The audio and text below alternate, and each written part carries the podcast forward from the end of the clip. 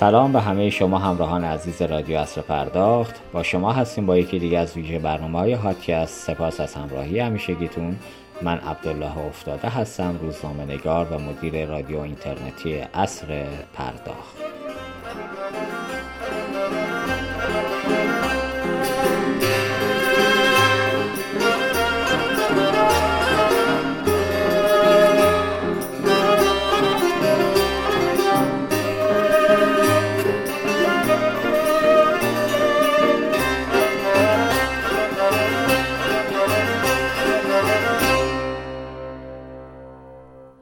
فناوری های نوین توانستند در بیشتر صنایع تحولات عظیمی ایجاد کنند.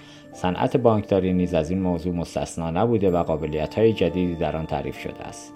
بانکداری باز، اوپن بانکینگ یکی از گرایش های جدید بانکداری در جهان است که توجه بسیاری از بانک های بزرگ را به خود جلب کرده و در برخی از بانک های دنیا پیاده شده و رو به گسترش است. بر اساس بررسی کارشناسان این سرویس اکنون توسط بسیاری از بانک های بزرگ دنیا ارائه شده که نشان از اهمیت آن دارد بانکداری باز می تواند پاسخگوی نیاز معقول و کارشناسانه بازار و مشتریان در کوتاهترین زمان با کمترین هزینه از طریق مشارکت بانک و سایر زینفعان برای ارتقای خدمات بانکی در گستری از نوآوری باز باشد. در ایران نیز به گفته فعالان این حوزه و کارشناسان بانکداری باز همگام با دنیا در حال حرکت است و اگر از دنیا و استانداردهای جهانی جلوتر نباشد عقب ماندگی هم ندارد. رادیو اینترنتی اصر پرداخت با توجه به اهمیت این موضوع در میزگردی با عنوان بانکداری باز از چهار تا واقعیت با حضور صادق فرامرزی مدیرعامل شرکت فرابوم منصور یوسفی نیا معاون فناوری بانک صنعت و معدن و سرکار خانم نجمه نوزر معلف کتاب بانکداری باز به عنوان کارشناس برنامه فرصتها و چالش های این موضوع را بررسی می کند ما با این مقدمه وارد میزگرد پیش رو می‌شویم اما قبل از آغاز از مدیران شرکت توسعه فناوری و تجارت حکمت بابت حمایتشون از این برنامه تشکر ویژه می‌کنم. و امیدوارم این شرکت همراسته با مهاجرت صنعت بانکداری از روش های مرسوم سنتی به متدهای دیجیتال با ارائه خدمات اومنی چنل در لایه های راهکارهای نرم افزاری و سخت افزاری اقدام به ارائه خدمات بانکی بر روی دستگاه های خاص منظوری که سیستم بانکی را بی نیاز از دخالت بشر می کند موفق باشد. ضمن عرض سلام و تشکر از تمامی میهمانان برنامه بابت اینکه وقتشون رو در این روز تعطیل در اختیار ما قرار دادن از آقایان فرامرزی و یوسفی نیا و سرکار خانم نوزر خواهش می‌کنم که عرض سلام با شنوندگان حاضر در برنامه داشته باشند تا وارد گفتگو بشیم. آقای فرامرزی در خدمت شما هستیم. بفرمایید. عرض سلام دارم. به نام خدا. صبح بخیر میگم خدمت همه دوستان. و تشکر می‌کنم از حضرت عالی و تیم همراه که به حال در این دوره ناراحت کننده در واقع کووید 19 در این محیطی که فراهم کردید این فرصت رو برای ما ایجاد می‌کنید که در واقع از محضر اساتید چیز یاد بگیرید. خدمتون هستم. خواهش می‌کنم. آیه یوسف نیا شما هم اول پرسی با شنوندگان بفرمایید. خدمت شما هستیم. بله من هم سلام عرض می‌کنم خدمت شنوندگان محترم و شما دوستان که این جمع رو ترتیب دادید تا راجع به موضوع بسیار مهم اوپن بانکینگ صحبتی بکنیم و ابتدا به دانش من هم مطمئنم تو این جمع اضافه خواهد شد و فرصت محترمی برای خودم و دوستانم اینو می‌دونم. خیلی متشکرم. خواهش می‌کنم خانم نوزر شما هم اول پرسه بفرمایید ما برنامه رو شروع کنیم. سلام عرض می‌کنم. عرض ادب خدمت همه شنوندگان عزیز. بنده هم خوشحالم که در این گفتگو در خدمت بزرگواران و شما هستم. بانکداری بازی که از ارکان بانکداری دیجیتاله و یکی از پایه هاشه امیدوارم که گفتگوی امروز برای شنوندگان عزیز جذاب و مفید باشه. در خدمتتون هستم. خواهش کنم خیلی ممنون. آیه فرمازی ما با حضرت عالی برنامه رو استارت کنیم. عرض به خدمت شما که همونطور که می‌دونید خب بانکداری باز از زمانی که توی کشور صحبتش شروع شد و عملا شما و دیگران به عنوان پلیر این حوزه وارد شدید بانک ها خب توی حوزه کسب و کارشون احساس کردن که باید تغییراتی رو شکل بدن. ممنون میشم که توضیح بدید تاثیر بانکداری باز به طور مستقیم چه تغییراتی در مدل کسب و کار بانک های ایرانی می‌تونه داشته باشه. عرض کنم خدمتون که یک توضیح بدم. به حال من سابقه عمده خدمتم در حوزه پرداخت بوده و در این برنامه بنزین یک سالی که در حوزه بانکداری باز هستم جسارت می‌کنم و خب اساتید زیادی هستن که بهتر از ما صحبت می‌کنم ببینید مثل خیلی از چیزهای دیگه مارکت اساسا بازار میاد ابتدا یا در واقع ارائه کننده های محصول میان ابتدا یک نیاز رو ایجاد می‌کنن و پیرو اون نیاز در واقع بقیه ماجرا میره جلو.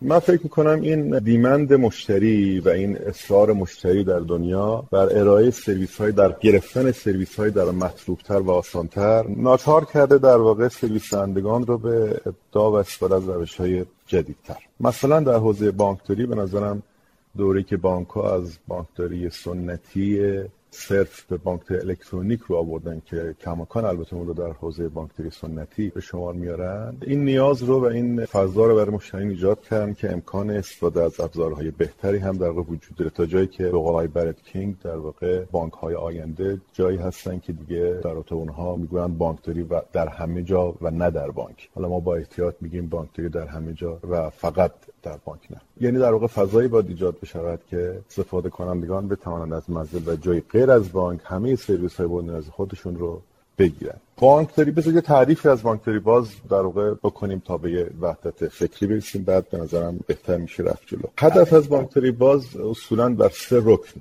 سواره. افزایش تعداد مشتریان افزایش درآمد و کاهش هزینه. که بعضا با احتیاط یا استفاده می‌کنن. افزایش درآمد یا کاهش هزینه اساسا ترانزکشنی رو از دید بنده باز می‌گوییم که حتما دیمندش از سمت مشتری است. یعنی درخواست از سمت مشتری است و به سمت اون سازمان سرویس گیرنده میره و سرویس برمیگرده. توش چند تا فاکتور لزوما رعایت شده. سرویس سرعت بهتر امنیت بهتر و لزوما هزینه کمتر. این چندتا ویژگی هستن که باید به نظرم در ما سرویس های مبتنی بر نوآوری باز رو بهش, تل... در بهش اهمیت بکنیم.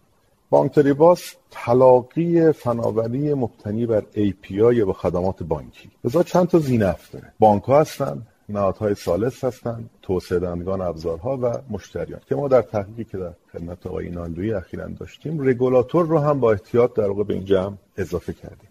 در ادامه معرضم در واقع به این نتیجه می که بانک ها بنا به احساس نیاز و توقعی که خودشون وجود آوردن در دنیا رفتن به سمتی که ناچار شدن در بانک رو باز بکنن و بانک رو ببرن در محل استفاده کننده. و خب این براشون فوایدی هم داره در واقع که در واقع بخوایم عرض کنیم در واقع ارزش های پیشنهادی. در واقع خلق ارزش اتفاق میفته سمت بانک ارزش های اتفاق میفته که میشه به کاهش هزینه و درآمدزایی بشه شرکت. کاهش مدت زمان ورود به بازار قطعا اتفاق میفته نوآوری لزوما اتفاق میفته از طریق توسعه دهندگان بیرونی. چون به فرض درستی است که فینتک ها و استارتاپ ها به راحتی بر لبه تکنولوژی هستند ولی بانک ها علیرغم وجود آدم های نخبه در میان اونها ولی به دلیل کندی ذاتی که باید هم در واقع در لایه بانکی باشه خیلی نمی‌تونن بر لبه تکنولوژی حرکت بکنه به همون سرعت. لذا نوآوری رو باش به سرعت بیرونی در واقع مسئله داره. با استفاده از مدل های مشترک به بازارهای جدید در واقع بانک اضافه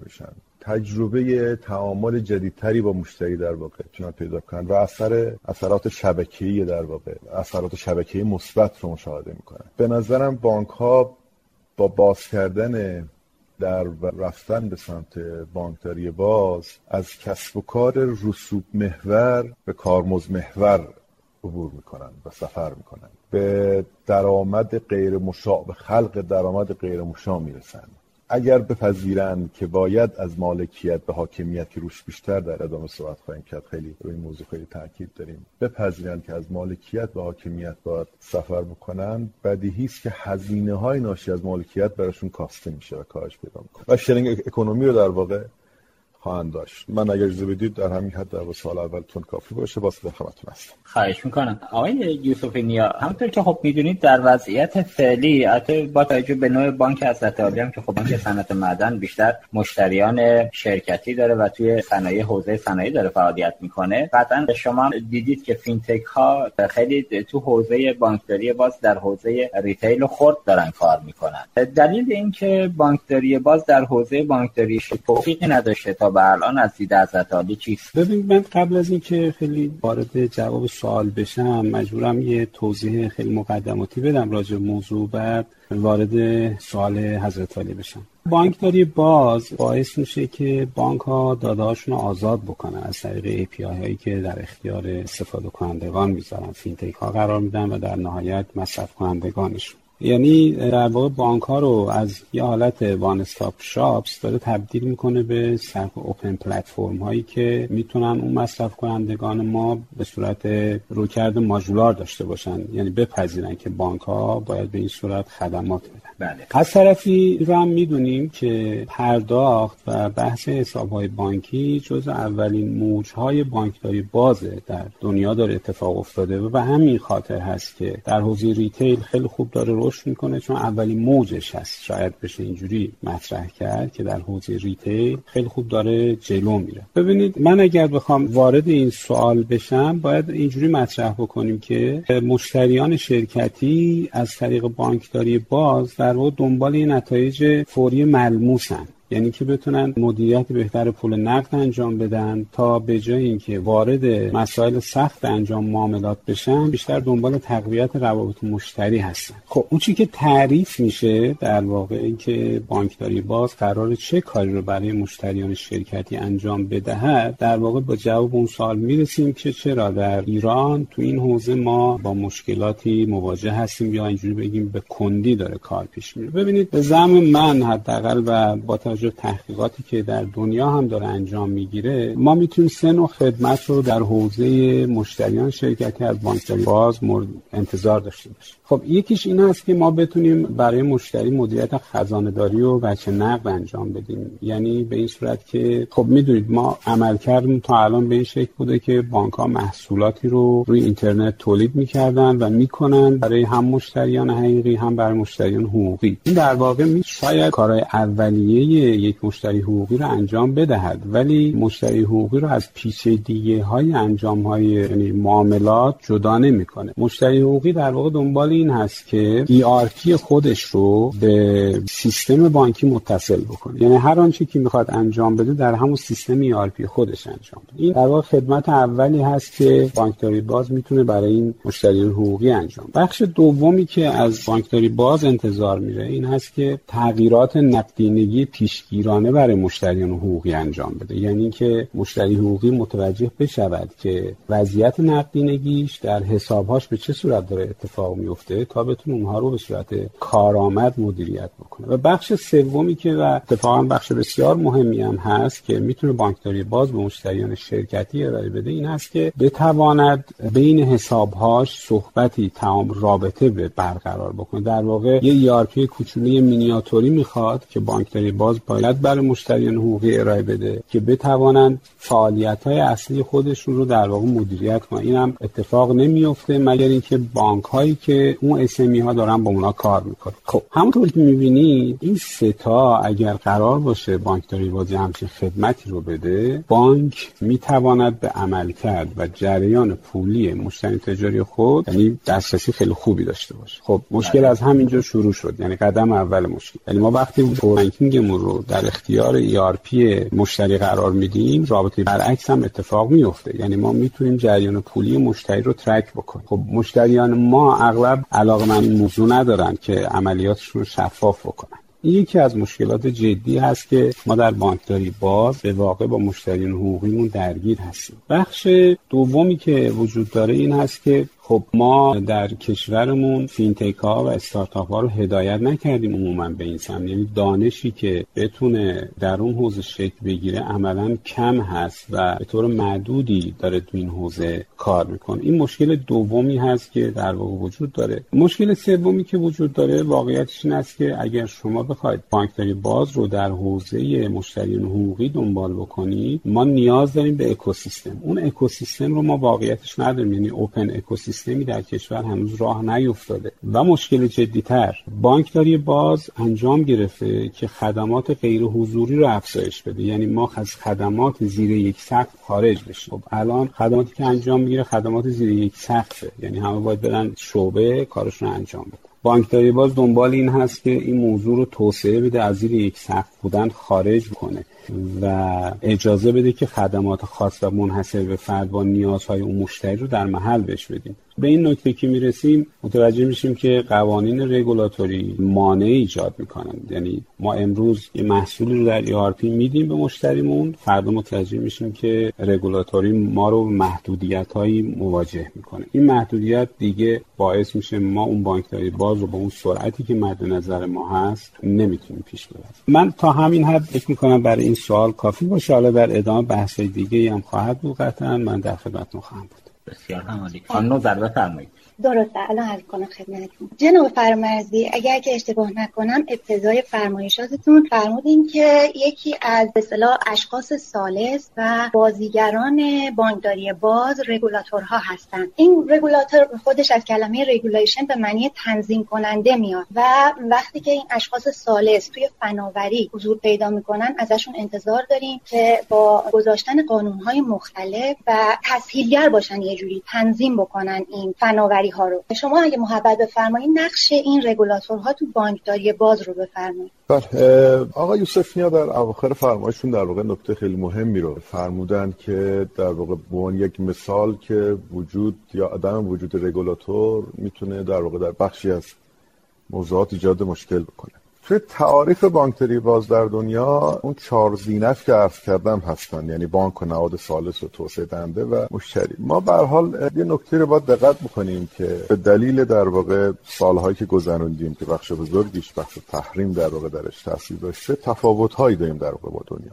و نقش رگولاتور بسیار جدی و شاید حتی جدیتر از چیزهایی که در جای دیگه اتفاق داریم ولی روش در واقع اجراش متفاوت بوده. رگولاتور در دنیا در مثال در واقع PSD2 اگر بخوایم عرض بکنیم PSD2 میاد بانک ها رو ملزم می‌کنه که API های خودش رو به دو تا دسته اصلی تقسیم بکنن internal و public در و public ها رو اجبار می‌کنه که حتما در اختیار نهادهایی که تعریف شدن در واقع قرار بدن. چرا میگه باید حتما در اختیار قرار بدن؟ به دو دلیل بزرگ. یکی هدف افزایش امنیت و افزایش نوآوری در صنعت. یعنی رگولاتور ورود می‌کنه و بانک رو ملزم می‌کنه به ارائه سرویس های پایه‌ش به فینتک ها به خاطر اینکه می‌دونه بانک به همون دلایلی که در توضیح اولم عرض کردم لختی داره و با اون سرعت که فینتک می‌تونه نوآوری بکنه نمی‌تونه حرکت بکنه. و همینطور رگولاتور باید ورود بکنه و مثل اروپا در واقع زیر ساخت strong authentication رو در واقع ایجاد بکنه. PSD2 به بانک ها میگه که سرویس های خودتو در واقع در حوزه مدیریت حساب که AISP ها میشن و مدیریت پرداخت که PISP ها میشن و SCA که همون strong customer authentication هست رو حتما در اختیار پذیرندگان قرار بده. به این خاطر که در واقع یک درکی رو داره و سعی می‌کنه که نهادینش بکنه که مالکیت حساب و حاکمیت حساب دو تا مفهوم متفاوت است. ما در ایران در همه سالهای گذشته مالکیت حساب و مالکیت دیتای مشتری رو در اختیار بانک گذاشته بودیم و بانکداری باز میگه که نه مالکیت حساب و مالکیت دیتای حساب اطلاعاتون با مشتری است. و مشتری حق داره تعیین بکنه از چه طریقی می‌خواد به اون دسترسی داشته باشه و چه خدماتی برای اون دریافت کنه SCA همین کار می‌کنه از سمت رگولاتور. رگولاتور میگه که OK من قبول دارم این حرفو ولی مسیری شما باید کنترل بکنه. از اول تو رو strong authentication می‌کنم. یعنی چه strong authentication یعنی من اول تو رو identify می‌کنم که چه کسی هستی. بعد بهت میگم که تو بر اساس امتیازاتی که داری چه سرویس هایی می‌تونی در واقع در اختیار بگیری الان بدهی یا ندهی. ما به شدت استقبال می‌کنیم حالا من در قالب شخصیت حقوقی خودم یعنی یک شرکتی که بوم هست به شدت استقبال می‌کنیم از رگولاتور ولی نه به عنوان marketer یا operation operator در واقع. رگولاتوری که صرفا کار regulation انجام بده study های مشابهی داریم مثلا حالا شاپرک که شاید روز اول با هدف regulation و operation با هم تشکیل شد ولی بعد از مدتی regulation گرفته شد یا شاید از اول بهش داده نشد ولی به هر حال در ادامه شاپرک regulation رو بخشی درش نداشت ولی اون وسط قرار گرفته بود. حتما بازار بانکداری باز حتما شبکه بانکداری باز نیاز داره به رگولاتور که بیاد و بانک ها رو ملزم بکنه که دسته مشخص از ها رو در اختیار نهادها قرار بدن. رگولاتور می‌تونه بیاد sandbox ملی تشکیل بده. و می‌تونه sandbox واحد تشکیل بده. ولی به عملیات کسب و کار بانکداری باز لزوما نباید ورود بکنه می‌دونیم در واقع داریم در با بحثی صحبت می‌کنیم که به نظر خیلی عادت حاکمیت مخصوصا حاکمیت پولی در ایران نیست. ببینید داریم در رابطه با پول صحبت می‌کنیم. خب در دنیا هم همینطوره. در رابطه با پول سختگیری بسیار بالاست. به شوخی میگن در صحبت هم گفتم که جون نیست. پولی که در واقع نمیشه راحت ازش گذشت. بنابراین سختگیری درش خیلی وجود داره. ولی سختگیری از جنس بازدارندگی نیست. سختگیری از جنس guardrail گذاری نه ریل گذاری سختگیری از جنس scope تعریف کردن سختگیری از جنس در واقع اولویت های اصلی رو تعیین کردن و بعد نظارت کردن. نظارت کردن هم لزوما قرار نیست شما وسط راه باشید تا نظارت بکنید. می‌تونید transparent باشید الزامات لازمه رو تعیین بکنید جرایم لازمه هم تعیین بکنید و تبدیل بشید به سازمانی که قرار است لزوما regulate بکنید. قرار است audit کنید قرار مجوز بدید قرار در واقع TPP رو تعیین تکلیف بکنید قرار بوم ها رو تعیین تکلیف بکنید و اساسا بدون حضور رگولاتور نظرم بازار بانکداری باز میره جلو ولی به سختی. لذا تکرار می‌کنم وجود رگولاتور الزامی است در حوزه بانکداری باز الزامی و بسیار جدی است ولی اصراری که دارم این است که این بار حداقل رگولاتور در نقش operation وارد نشه. فقط regulation انجام بده. عطا آقای فرامرزی توضیح بدم. قبلا ما گزارش فکر کنم 6 ماه پیش در حوزه سامانه دیبا اگر اشتباه نگم کار کردیم که رگولاتور به واسطه سامانه دیبا قرار هست open API رو از بانک ها بگیره و اون حالا یا به بوم ها بده یا به مستقیم به فینتک ها این بخشش خیلی دقیق نیست متاسفانه. شبیه به همین همون ها به فناوران مالی بود که شاپرک ما قبلا پیشخور کردیم خبرشو و الان حداقل در حوزه پرداخت سازان بحث کارت به کارت دقیقا همین سناریو داره دنبال میشه. رگولاتور اینجا اگر قرار باشه نقش اجرا رو به جای نظارت در اختیار بگیره جایی واسه بقیه بازیگرا میمونه اصلا اگه قرار باشه اتفاق بیفته. دیگه من همین عرض می‌کردم. در تو دیبا خب واقعیت اینه که مستند مشخصی خروجی نبوده که همه حرفایی که شنیدیم و حتی در واقع نه با فاصله و با فاصله نزدیک هم چیزی که شنیدیم همین چیزاست به نظرم این تردیده کماکان وجود داره. من از دیبا به عنوان یک هاب نظارتی به شدت استقبال می‌کنم. ولی قرار باشه دیبا بیاد این وسط بشینه.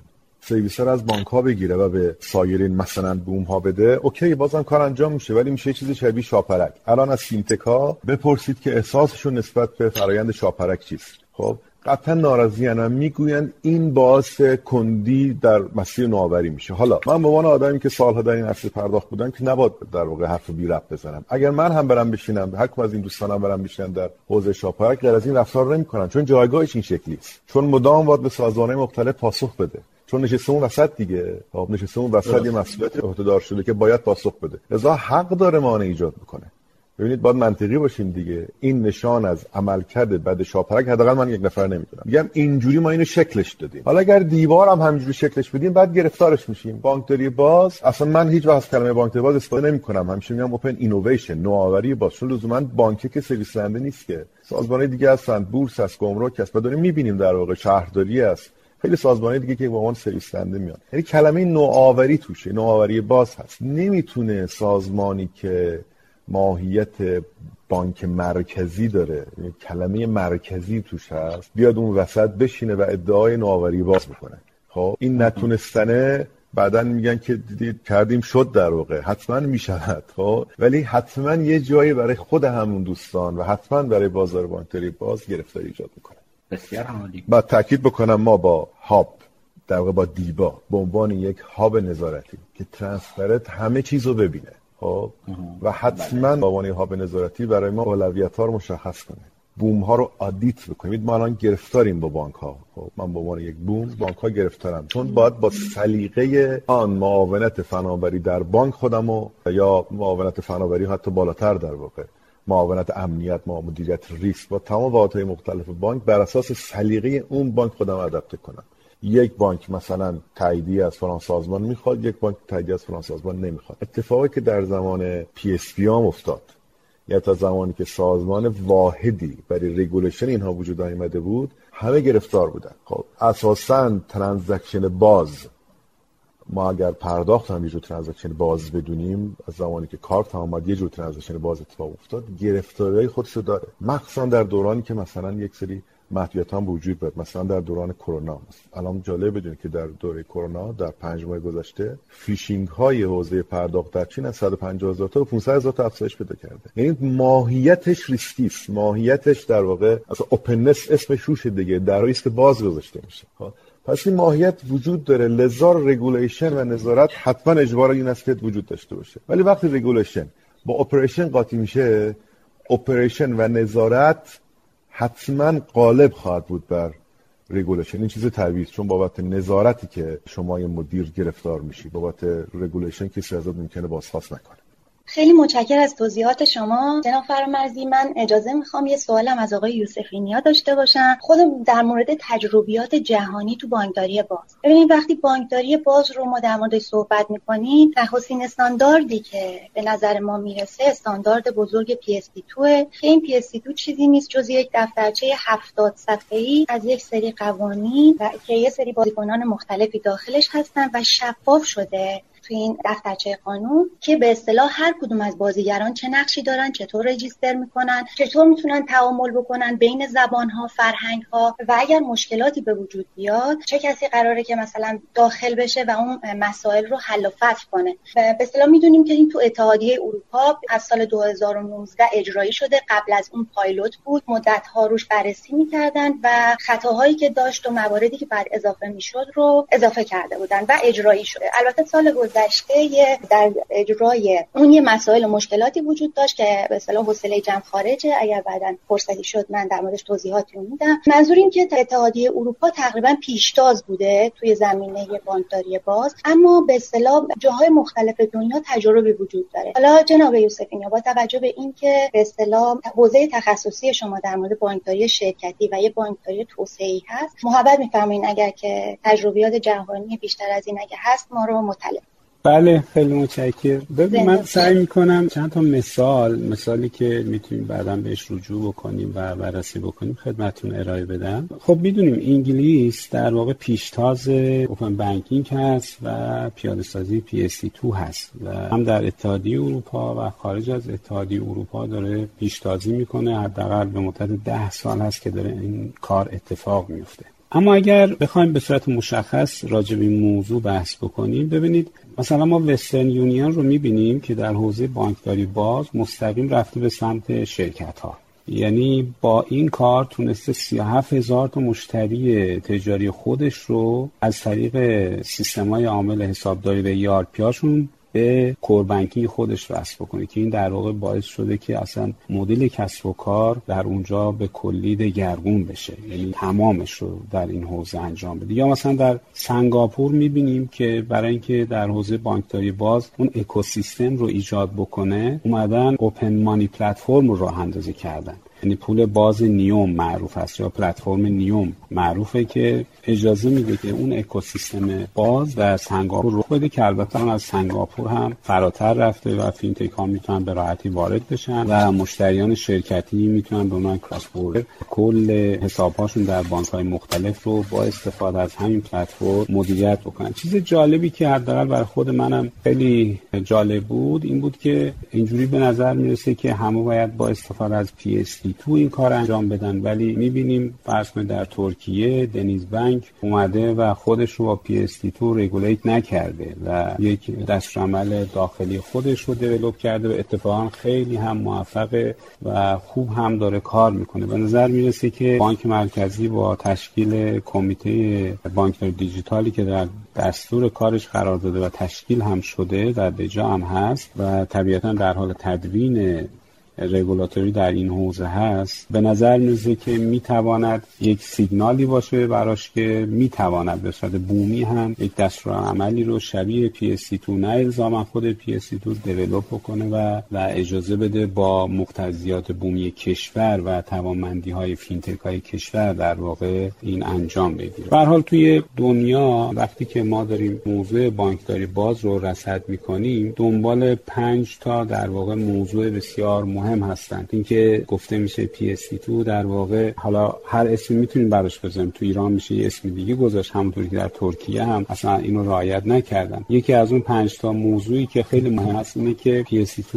شروع قدم اوله و اجازه خواهد داد یه سنگ بناست که ما از open API برسیم به open finance و از open finance برسیم به open data یعنی اینکه داده رو بتونیم به صورت آزاد بچرخونیم. این در واقع اون یکی از اون topic های خیلی مهمی که در دنیا به عنوان trend شناخته میشه و اگر ما در کشور می‌خوایم تحت قالب open banking حرکت بکنیم این تجربه دنیا رو باید در نظر داشته باشیم که سه تا مرحله رو باید رد بکنیم. یا اینکه topic دومی که دنبالش هست دنیایی که میگه که این دستورالعمل های پرداخت جدیدی که بر مبتنی بر بانکداری باز هست داره شتاب میده به جدا شدن بانک ها یعنی اینکه بانک ها از وضعیت عمل کردی خودشون رو باید جدا بکنن تمیز بکنن تا بتونن اون نقش آفرینی در اوپن دیتا انجام بدن. یعنی در واقع چقدر ما از تجربیات دنیا جدا بشیم طبیعتا بانک های ما اون در هم رفتگی در توسعه فناوری رو از بیشتر خواهند بود. یعنی نمی‌تونن خودشون جدا بکنن. یا اینکه موضوع بعدی که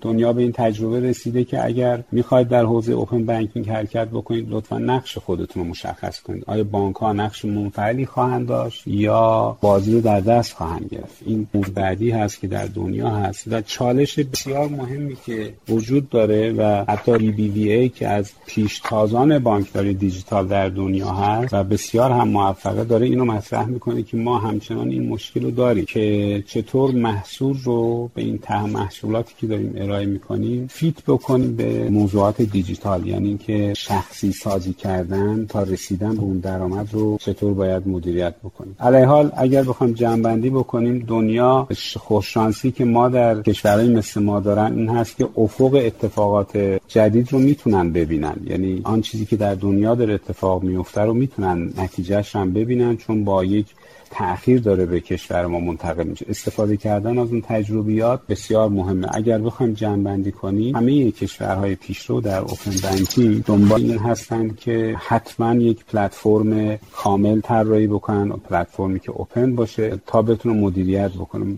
داریم بررسی می‌کنیم مثلا می‌بینیم پلتفرم open source ی به نام Kong به وجود آوردن که open source هست. و اجازه میده که شما بخش خصوصی به راحتی بتونه اونجا نفس بکشه. کارش رو انجام بده. و باید مواظب باشیم. همونطور که آقای فرامرزی هم گفتن حاکمیت در اجرای این پلتفرم وارد نشود. به صورت transparency کارش عمل بکنه نظارت بکنه. چون اگر غیر از این اتفاق بیفته ببینید مشکلات عدیدی به وجود میاره. مثل چون وقتی که شما open banking رو به عنوان یکی از راه های درآمدی بانک دارید براش مدل تعریف می‌کنید اصولا نمی‌تونه حاکمیت در اجرا وارد بشه به دلیلی که تضاد منافع ایجاد کنه. یعنی ما به عنوان بانک دنبال این هستیم که از این راهکار منفعتی رو کسب بکنیم ولی حاکمیت دنبال منافع نظارتی خودشه. چون اجرا هم دستش هست طبیعتا ما اونجوری که مد نظر ما هست نمی‌تونیم در این حوزه رشد بکنیم. خیلی اونچه این حد فکر می‌کنم.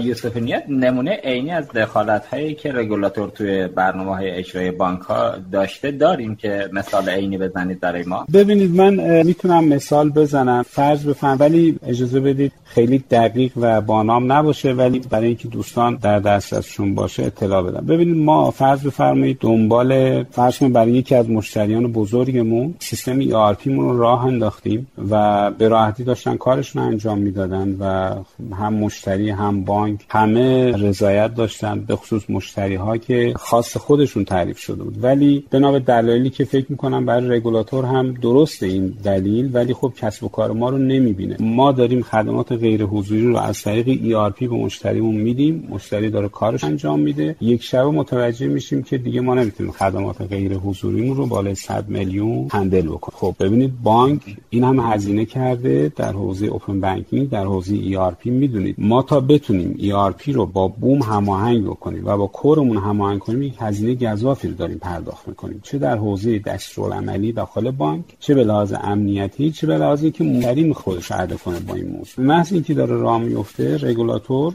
وسط راه قرار می‌گیره و میگه شما دیگه نمی‌تونید این کار انجام بدید. خب ببینید همین باعث میشه که بانک دیگه با احتیاط با کندی به اون سمت بره. نه بانک کلا سیستم بانکداری بازنی تغییر ارائه خدمات. به نظر می‌رسه که اگر بخوایم کمی شفافتر بخوایم موضوع رو بیان بکنیم رگولاتوری کاری که داره انجام میده به این صورتی که همه رو با یک نگاه می‌بینه. یعنی مثلا بانک های توسعه تخصصی قطعا یک رگولاتوری اوپن بانکینگ می‌خوان. بانک های تجاری در یک حوزه می‌خوان. مثال عمدهش ما این کار رو شروع کردیم و مشتریانمون رو داریم ای آر پیشون و سیستم حسابداریشون از طریق بوم داریم به core banking مون وصل می‌کنیم و همینطور داریم پیش میریم. و با توجه به اینکه می‌دونید اتصال ERP ها به core banking باعث میشه که مشتریان ما بتونن مشتری جدیدی برای خودشون پیدا بکنن. چون اجازه می‌دهد روابط با مشتریان خودشون تقویت بکنن خب. همین از فرم 100 میلیون که از نظر بانک مرکزی درست هم هست ولی متناسب با مدل کسب و کاری بانک های توسعه تخصصی است اینها اون مواردی هستند که در دنیا حل شده یعنی اجازه دارن که در حوزه open ecosystem حاکمیت وارد نشود بانک ها کار خودشون انجام بدن. فقط اونها در حوزه به صورت transparency ببینن و متناسب بکنن قوانین حوزه دیتا رو برای بانک های مختلف. یا می‌تونم باز مثال دیگه بزنم چون ما هر روز درگیر هستیم وقتی شما تصمیم می‌گیرید در حوزه open data حرکت بکنید قوانین رگولاتوری هی دست و پاتون رو می‌گیره. ما باز اتفاق افتاده که فرض بفرمایید دنبال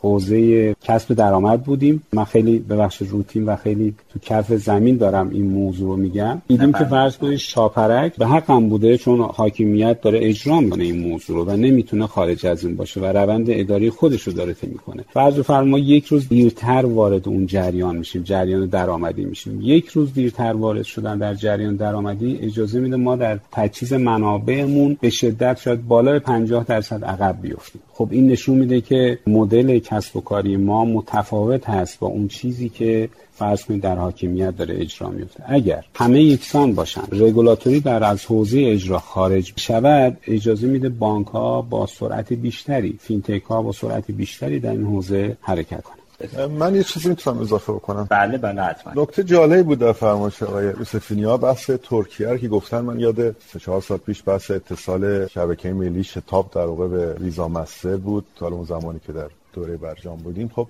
مطالعات که می‌کردیم ترکیه در اون حوزه هم همین کار کرد. لذا جالب بر من والا دوستان اونا ایالویی هم حتما دستور کار خواهند گذاشت و روش کم بیشتر مطالعه کنیم نکته که صحبت شد خیلی حرف درستی است که ما لزوما نمی‌توانیم آن چیزی که در PSD2 اتفاق افتاده رو پیاده سازی کنیم و باید هم یه نقشه راه یه best practice در واقع اینجا بهش نگاه کنیم دلایل متعددی داره. بحث اعتباری در دنیا رایج و کاملا جا افتاده است. ما در ابتدای راهش هم در واقع نیستیم. یعنی چه در اعتبار سنجی چه در اعتبار دهی و چه در در محاسبه خدمات مبتنی بر اعتبار. بحث کارت محبوبیتی که در ایران داره در هیچ جای دنیا نداره. ما از بانکداری باز داریم در رابطه حساب صحبت می‌کنیم. بانکداری باز که بخواد بره کارت کار بکنه بانکداری باز نیست. اساسا در بانکداری باز به نظر ما کارت جایگاهی نداره. یعنی حساب جایگاه داره. چطور میشه مصرف رو و نیاز رو از سمت کارت آورد سمت حساب؟ این مشکلات در واقع به شدت جدی است. یه موضوع دیگه اینکه حالا حرفایی که زدیم حرفای در واقع خودم عرض می‌کنم شیک داکیومنتده ولی اون چیزی در عالم واقع داریم می‌بینیم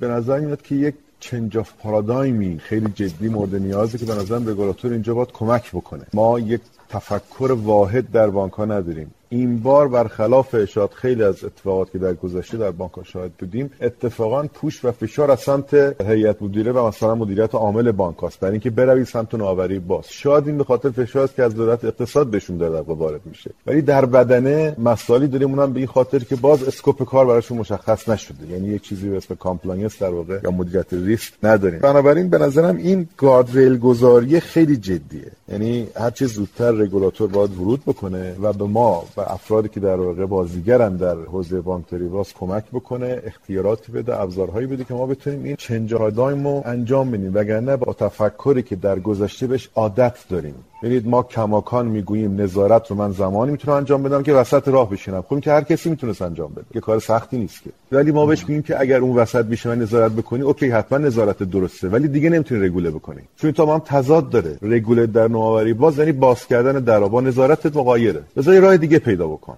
بیا مثلا در حوزه اون سه تا رکن اصلی که بانک PSD2 می‌گوید به بانک الزامت می‌کنم به فینتک ها بده. بیا اینجا در کارت درست انجام بده. بیا روی اس تمرکز کن. رگولاتور بیا. این بحث strong authentication رو درستش بکن. بدون strong authentication بانک باز راه نمیفته ببینید ما در یک همچی سالی در برابر مشکلی مثل کووید 19 میایم همزمان می‌شود با رمز دوم پویا و مردم میکشونیم به شعب برای اینکه بیان رمز دوم پویاشون رو بگیرن. هنوز 20 درصد مراجعات به شعب مربوط به گرفتن کارت یا تنظیم مجدد کارته و 20 درصدش هم به خاطر الزاماتی است که بانک الکترونیک برشون به وجود آورده. یعنی موبایل بانک یه سرویس بهش دادیم موبایل بانک اسمش. در خونت بشین کار انجام بده و برای تکمیل کار باید پاشی بیای شعب بله. خب. این در واقع به خاطر چی؟ به خاطر یعنی عمده اینها با authentication در واقع اتوماتیک با KYC و EKYC حل میشه. ولی خب خبر خوب اینه که حداقل در چند که گذشته و ما می‌بینیم در بانک مرکزی این ذهنیت در بانک مرکزی کاملا وجود داره و به شدت داره در واقع پیگیری میشه من تقریبا مطمئنم که امسال ما انشالله شاهد راه اندازی اولیه حداقل EKYC حداقل در حوزه identification هستیم. ممکنه authentication یه ذره دیرتر انجام بشه. یعنی می‌خوام بگم که ما داریم راجع به کلیات صحبت می‌کنیم ولی به نظرم در مسیریم. یعنی دقیقا توی جریانی که قرار بوده همراه باشیم قرار گرفتیم. فراموش هم نکنیم. این تحریم در حوزه‌ای که نیاز داره تنه به تنه در واقع با تکنولوژی دنیا بریم جلو تاثیر جدی داره. خب؟ و ما با در واقع عنایت به تحریمی که درش هستیم و گرفتاریایی که داریم به نظرم در حوزه بانکداری باز اتفاقا داریم خوب عمل می‌کنیم. مالی از ممنون از توضیحات که دارید آقای فرامرزی. البته تو حوزه KYC امیدوارم بانک مرکزی هر چه سریعتر به نتیجه برسه چون بحث احراز هویت همین الان توی شعب بانک ها یه بخشنامه صادر شده برای فکر می‌کنم دو سال گذشته است که با کارت ملی جدید مردم امکان استفاده از خدمات بانکی رو دارن. که خب ما تو عصر ارتباط هم یه گزارش نوشتیم که آقا با توجه به اینکه خب می‌دونید که سازمان ثبت احوال توی ارائه کارت ملی همین الان دچار مسئله است و داریم افرادی که دو سال ثبت نام کردن ولی هنوز کارت ملی رو دریافت نکردن و تو شعبه اونایی که نگرفتن کارت ملی حالا اقدام اگر کرده باشن با یک برگ کاغذ ساده که حالا میگن کد رهگیری اونجا مهمه. در که همچین خبری هم نیست. بدون اون کد رهگیری هم دارن خدمات بانکی رو میدن ولی خودش همین عاملی شده که تو این کووید 19 مردم مجبور بشن دوباره به نقاط شلوغ مراجعه کنن برای اینکه مشکل کارت ملی رو حل کنن. بگذاریم از این بحث. های رو مزید به بحث جذاب درآمدی بپردازیم در حوزه بانکداری باز. وقتی ما صحبت از درآمد می‌کنیم آقای فرامرزی به نظر می‌رسه خب بوم ها و فینتک ها اومدن که سهم کیک درآمدی بانک ها رو بزرگ کنن تو این فضا. اما نکته‌ای که وجود داره من برای خودم سوال الان فکر می‌کنم تا جایی که اطلاع دارم فینتک ها از مشتریان خردشون دارن درآمد جذب می‌کنن. اینکه شما به عنوان یه سرویس دهنده و یه بوم کجا دارید درآمد جذب می‌کنید و درآمد دارید؟ آیا از بانک می‌گیرید یا بخشی از اون درآمد فینتک رو برمیدارید؟ آیا تو این موضوع نظام درآمدی درستی تعریف شده یا پایه‌گذاری شده؟ چون بالاخره این موضوع اول راهه. چنانچه اینو پایه هاشو درست ریل گذاری نکنیم متاسفانه همون مشکلاتی که اکنون در نظام پرداخت کارمزد در حوزه‌های دیگه داریم. امکانش هست در بانکداری بازم اتفاق بیفته. یه توضیح به ما می‌دید الان نظام درآمدی تو این حوزه به چه شکل است؟ بله. در تو درآمد بانک ها ببینید ما نقشی که سعی می‌کنیم بازی بکنیم این است که بانک بپذیرد از داره به حوزه اقتصاد اشتراکی یعنی شنی اکانومی در واقع وارد میشه و داره به تصمیم درآمد وارد میشه. الان چون بازیگرای در واقع اصلی بازار که حالا بوم ها بهشون اطلاق می شود تعدادشون زیاد نیست. حقیقتش ما با هم نشستیم و یه قولایی به هم دیگه دادیم. حالا چون خیلی اونم از صنعت پرداخت آمدیم و یادمونه چه بلاهایی سر در واقع صنعت پرداخت ما توسط خود ماها اینو تاکید می‌کنم. یعنی به نظرم خیلی خوبه که ما همیشه این صداقت رو داشته باشیم میگیم خود ماها کردیم این کارا رو. این اتفاق در حوزه بانکداری باز یا اوپن اینویشن پیش نیاد. لذا به سمت رایگان کردن سرویس و فقط به خاطر اینکه افزایش تراکنش چشم باشیم حداقل قرار گذاشتیم نریم. قرارمون با بانک ها این است که ما از شما نیومدیم که از شما پول بگیریم بلکه اومدیم بهت پول بدیم. چرا؟ چون اومدیم برات اثرات شبکه ایجاد بکنیم. اومدیم نوآوری ایجاد بکنیم. راجع مسائلی داریم صحبت می‌کنیم که تا الان باش میونه نداشتی. ببینید بذارید من یه تصویری از بوم ها بکشم برای شما. یه ابری از سرویس رو بالای ذهنتون تصور بکنید. همراه با من لطفا. که شامل بانک ها میشن و سایر سرویس دیگری مثل بورس شهرداری گمرک اداره مالیات. هر کسی که می‌تواند سرویسی بدهد. زیر این این زیر در واقع ذهنتون هم یک ابری بگید از سرویس گیرندگان که شامل business ها به طور مثال این business ها شامل business های خرده یا TPP ها کسایی که در واقع B2C هستن. فرض بکنید یک business می‌خواد بره یک سرویسی رو از این بانک ها بگیره. ببینید چه پدری ازش در میاد. باید بره سراغ بانک اول. راش نمیدن قطعا چون تحویلش نمی‌گیرن اساسا. میگن تو یک business کوچیک هستی مگر این که بره تو چند تا سمینار صحبت بکنه و چند تا خبر بیاد یه ذره در واقع اسمش بزرگ بشه تا بانک تحویلش بگیره. این, این که دارم عرض می‌کنم کلی است به هر حال خیلی از بانک های ما این شکلی رفتار نمی‌کنن. کسی از دوستان بر نخوره در واقع. و میره به هر حال متصل میشه به اون بانک. بعد بعد از گرفتن بعد از آشنایی با بانک شناختن نفر مشخص در اون بانک گرفتن سرویس ها و می‌رسه به یک شکلی از سرویس که ممکنه مثلا API محور باشه. بعدا میره سراغ بانک دوم بانک سوم سرویس‌دهنده n ام. زمانی این در واقع شبکش کامل میشه که یک عمر زمانی بسیار بزرگی را از دست داده. و خب این پایان کاره. یعنی یک فینتک مهمترین دلیل زنده موندنش just in time بودنشه. وقتی که تو فایده اول رو ازش بگیری که زمانه خب از بین بردیش. دوم اینکه با یک شبکه بسیار بزرگ و خیلی دقیق و حرفه‌ای پلتفرمی مواجه میشه. یعنی خودش به عنوان یه فینتک کوچیک باید یک پلتفرمی بر خودش درست بکنه که این بانک ها که هر کدومشون یک جور دارن بهش سرویس میدن بتونه اینا رو handle بکنه. یکی بهش API میده یکی open API میده یکی partner API میده یکی web service میده یکی SDK میده. هر کدوم یک چیز یک به یه شکلی در واقع بهش سرویس میدن و این خب شاهد یک شبکه غیر یک دست میشه. بوم ها میانی وسط میشینن. حداقل طراحی بومی که در ما انجام دادیم و حالا در دنیا هم شبیهش داریم و سایر همکارم در انجام دادن. بوم ها میانی وسط میشینن. یعنی مذاکره با بانک ها من یه بار انجام دادم و دارم انجام میدم همه این سرویس ها رو می‌گیرن و این سرویس ها رو آقای business بیا از من بگیر. دیگه من تحویلت می‌گیرم. برای من خیلی فرق نمی‌کنه که تو چه کسی هستی تو چه سطحی هستی. اینجا اونجاست که ما ریگولاتور رو نیاز داریم برای تایید کردن اینها. یا به من بگوید که به من بوم بگه که این آدم به این شکل تایید میشه. این نکته خیلی مهمیه. دغدغه خیلی جدی ما و بانک هاست که به چه کسانی سرویس بدهیم به چه کسانی سرویس ندهیم. PSD2 میگه که این سرویس ها رو باید بدی ولی به هر حال یک قوانین هم تعریف کرده در تعریف یا در تایید این TPP ها و در واقع مشتریان. و شما این سرویس ها رو در واقع حال که این آدم ها تایید شدن میدی به این TPP هنر جدی بوم ها در ارائه مستقیم API از بالا دستی و پایین دستی نیست بلکه در ترکیب اینها و ایجاد محصوله. این توضیح مفصل دادم برای اینکه بانک ها از اتصال به شبکه بانکداری باز در واقع یک فایده هم براشون داره که یک سری محصول نوآورانه بهش تاسیس پیدا می‌کنن.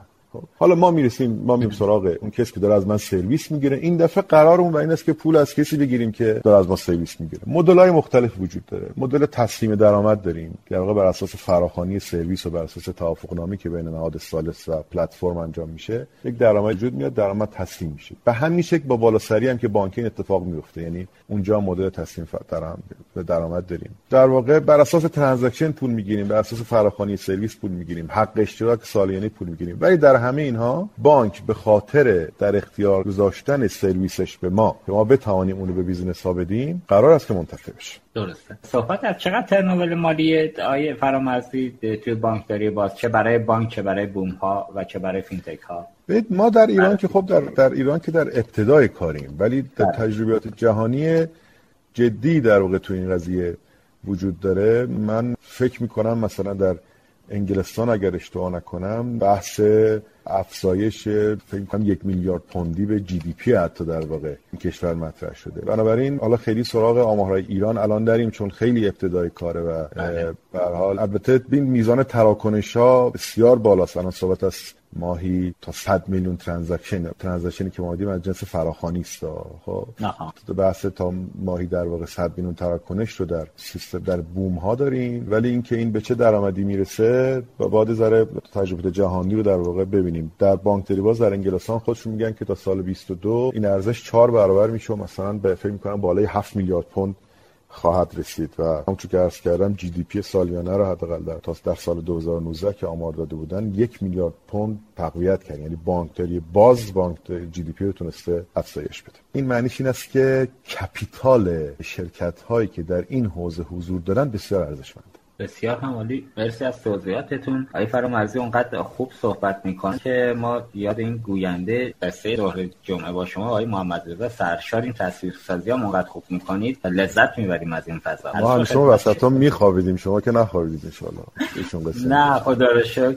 لذت بردیم اون دوران. جوانتر بودیم ولی خب.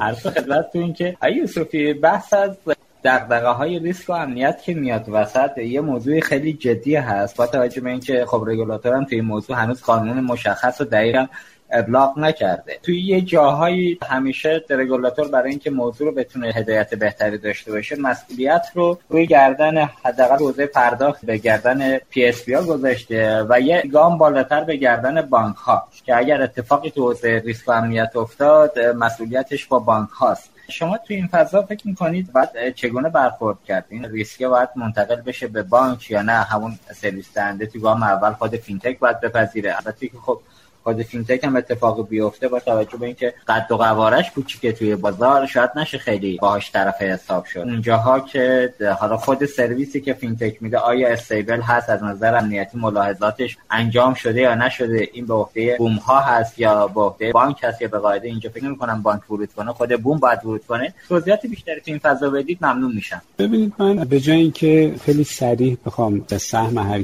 رو اینجا تو این گفتگو مشخص بکنم که به نظرم نمیشه و سختم هست. می‌خوام در سه تا حوزه بحث چالش های بانکداری باز رو در بخش های امنیت و ریسک های مترتب بر اون رو توضیح بدم. ببینید یکی از چالش ها همین بحث امنیت هست چرا؟ چون زنجیرهای دسترسی به داده خیلی پیچیده است در حوزه بانکداری باز. من بخوام یک مثال عملیاتی رو بزنم. ما اگر ERP مشتری رو درگیر بکنیم خب اون شرکتی که ERP رو تولید کرده یک نود هست. بوم نود دومش هست بانک نود سومش هست و در نهایت شرکتی که کوربنکینگ رو دیولوب کرده نود چهارمه.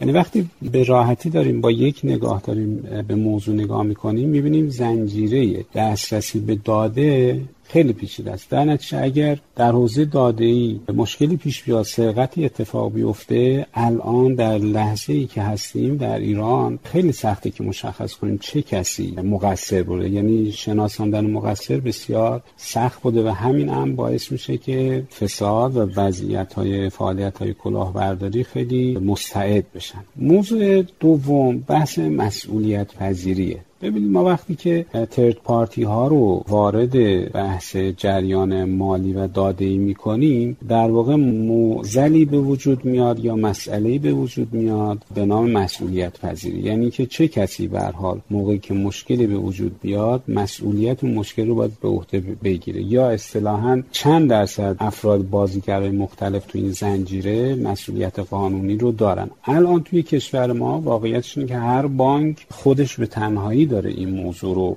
دیولپ می‌کنه و هندل می‌کنه و همون موضوعی که جان فرامرزی هم تو بحث قبلشون هم گفتن باید بشینن متناسب با مدیر ریسکشون بحث معاون امنیتشون معاون فاواشون مستقلا چلنج بکنن با هر کدوم مشکلات خاص خودشونو دارن. و این باعث میشه که ما بالاخره تشخیص ندیم که این مسئولیت پذیری در این زنجیره در چه است. خب موضوع سومی که در حوزه چالش هم هست در حوزه امنیت ببینید عدم آموزش و آگاهی یعنی ما در حوزه بانکداری باز آموزش و آگاهی لازم در متولیان امر رو نداریم. من می‌خوام مثال بزنم. دوست دارم خیلی عملیاتی و آنچه که اتفاق میافتد رو بگم. این یعنی چالشی که ما به عنوان یه بانک و بانک های دیگه ممکنه داشته باشن رو بگم تا دوستان اون بتونن تطبیق بدن موضوعات رو. توی این موضوع کرونا ما مشکلی که داشتیم قرار بود فرض بفهمید دور خدمت دورکاری بدیم به بعضی از همکاران ما به محض اینکه این اتفاق میفته توی کشور از نهادهای فرادستی دستورالعملهای متنوع مانعت الجمع صادر میشه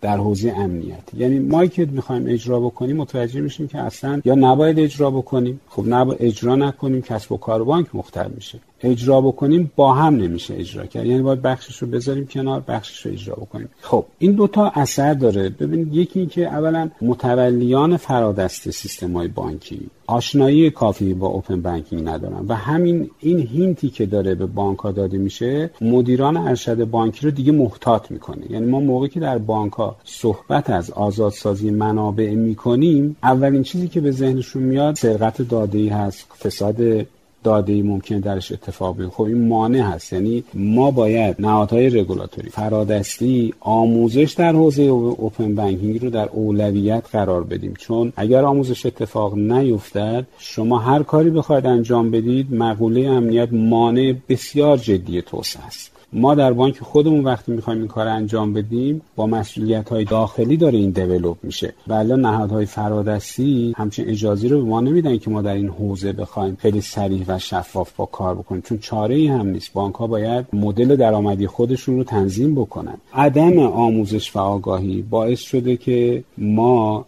یا مصرف کنندگان ما یا ارائه دهندگان داده ها رضایت خوبی رو از این موضوع نداشته باشه من بیشتر علاقمندم راهکارم بهش ارائه بدیم. ببینید اینجور جلسات انتقاد کردن خب در موضع انتقادی قرار گرفتن به نظر می‌رسی که خیلی سخت نباشه ولی قاعدتا باید راهکاری هم ارائه بشه. ببینید ما این چالش هایی که در اجرای بانکداری باز رو داریم میشه با سهم دادن و آموزش دادن برطرف کرد. به چه صورت؟ ما مطالعه‌ای که در دنیا داره اتفاق میفته و ما هم داریم می‌بینیم یکی از موضوعات اینه که حتما باید بوم های مختلف یک یا دو یا هر چقدر بومی که می‌تونه در کشور شکل بگیره. ولی این بوم ها باید به همه بانک ها هست بشه. یعنی اون تمرکز امنیت باید اتفاق بیفته. یعنی ایستایی امنیت در کشور باید رخ بده توسط متمرکز کردن در یک یا دو یا هر چند تا بومی که احراز شدن به لحاظ امنیتی. نکته بعدی اینه که ما حتما باید چطور اکوسیستم فرض کنید زیست بوم بانکداری باز رو داریم طراحی می‌کنیم ما یک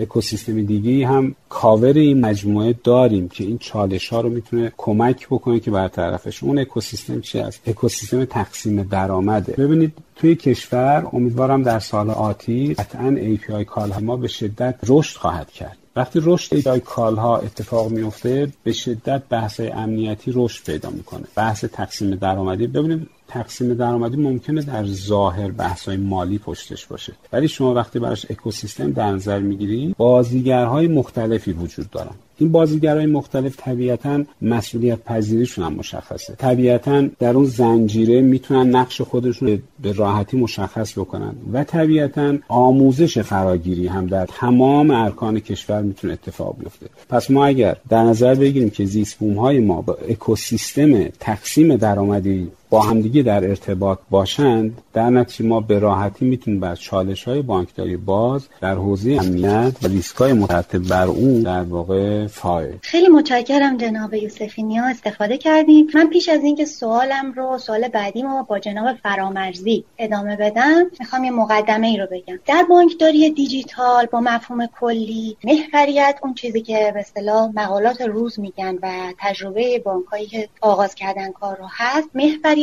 بر مبنای مشتریه یعنی همونطور که می‌دونیم تو بانکداری دیجیتال دنبال این هستن که سفر مشتری رو تسهیل کنن و به اصطلاح اون روال کار مشتری رو بتونن پیش بگیرن و براش طراحی های بهینه انجام بدن. می‌خواستیم ببینیم تو بانکداری باز این محوریت بیشتر بانک محوره یا مشتری محوره؟ اینکه الان چطوره؟ اینکه باید چطوری باشه؟ این رو بفرمایید. یعنی محوریت تو بانکداری باز به چه بله من در تو سوال قبل اجازه می‌خوام دو جمله اضافه بکنم. تأکیدی در واقع در فرمایشات آقای سفینیا. ببینید در جمله قبلی هم گفتم باید بپذیریم که openness ذاتش ناامنه. داریم راجع به فضایی صحبت می‌کنیم که در رو داریم باز می‌گذاریم. و خب کشور دیگه هم که پیشرو هستن تو این قضیه همه این چیزها رو داشتن و عرض می‌کنم تو موضوع financial سختگیریشون اگر از ما بیشتر نباشه کمتر نیست. ولی به هر حال به فرمول می‌رسن به یک مکانیزم می‌رسن. در مثلا چارچوب اروپا انگلیسی میگه که آقای بانک آقای کسی که در بانک داری باز کار می‌کنی اول مطمئن این خود مشتریه هم customer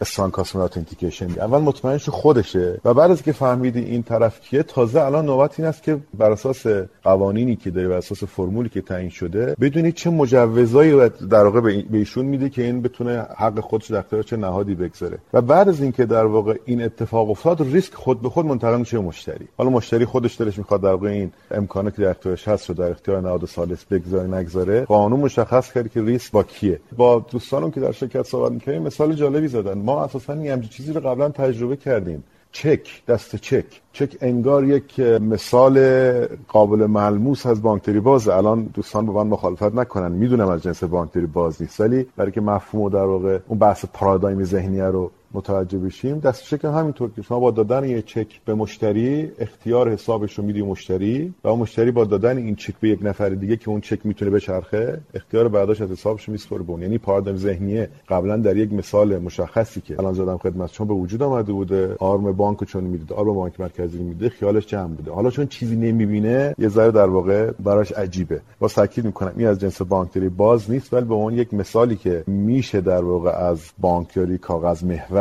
به API محور رسید ولی به هر حال همونه. به هر حال جنسش دست چکم یه جور اختیار پاس کردنه. در واقع بهش مثال زد. من تاکید می‌کنم ما حالا با شوخی در API دیگه حداقل چک بی محل هم نداریم دیگه. حداقل تکلیف شخص تره دغدغه جدی که در حوزه بانکداری باز داریم اون چنج پارادایم در تو سوالی که فرمودید که فکر کنم این بود که بانکداری باز محورش با مشتری یا بانک درسته؟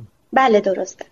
من واسه این سوال از سوالاست که دوستش ندارم. یعنی به نظرم سوالی که جوابها به اون می‌تونه همه رو به غلط بندازه. متفاوته چون پشت سر این سوال اتفاق دیگه میفته سوالات دیگه هم هست که اگر در بانکداری باز بازیگران دیگری که حضور دارن تقویت بشن آیا بانک ممکنه تحت تاثیر قرار بگیره؟ این هم سوال بعدی است. اگر نگیم بانک محوره بعد سوال بعدی میشه که پس بانک تو نقطه ضعف قرار داره. آره همه اینها هست. اگر شما در واقع بانک ها همشون یک کار ثابت بخوان انجام بدن. همونطور که همین الان دارن مثلا بانک X داره n نو کارت می‌زنه ولی همه کارت یک کار دارن انجام میدن. خب تو عالم رقابت جا میمونه. خب و بنابراین مجبوره که مثلا کولی بده به TPP نهایی. حالا بوم واقعا این وسط یک سرویس دهنده سرویس گیرنده است. نقش رقابتی خیلی برای خودش قائل نیست. ولی اگر بخوایم پاسخ محافظه کارانه به این سوال بدیم من نظرم هر دو یا هیچ کدامه. حساب محوره. خب یعنی اینکه این پارادایم جا بیفته که مالکیت حساب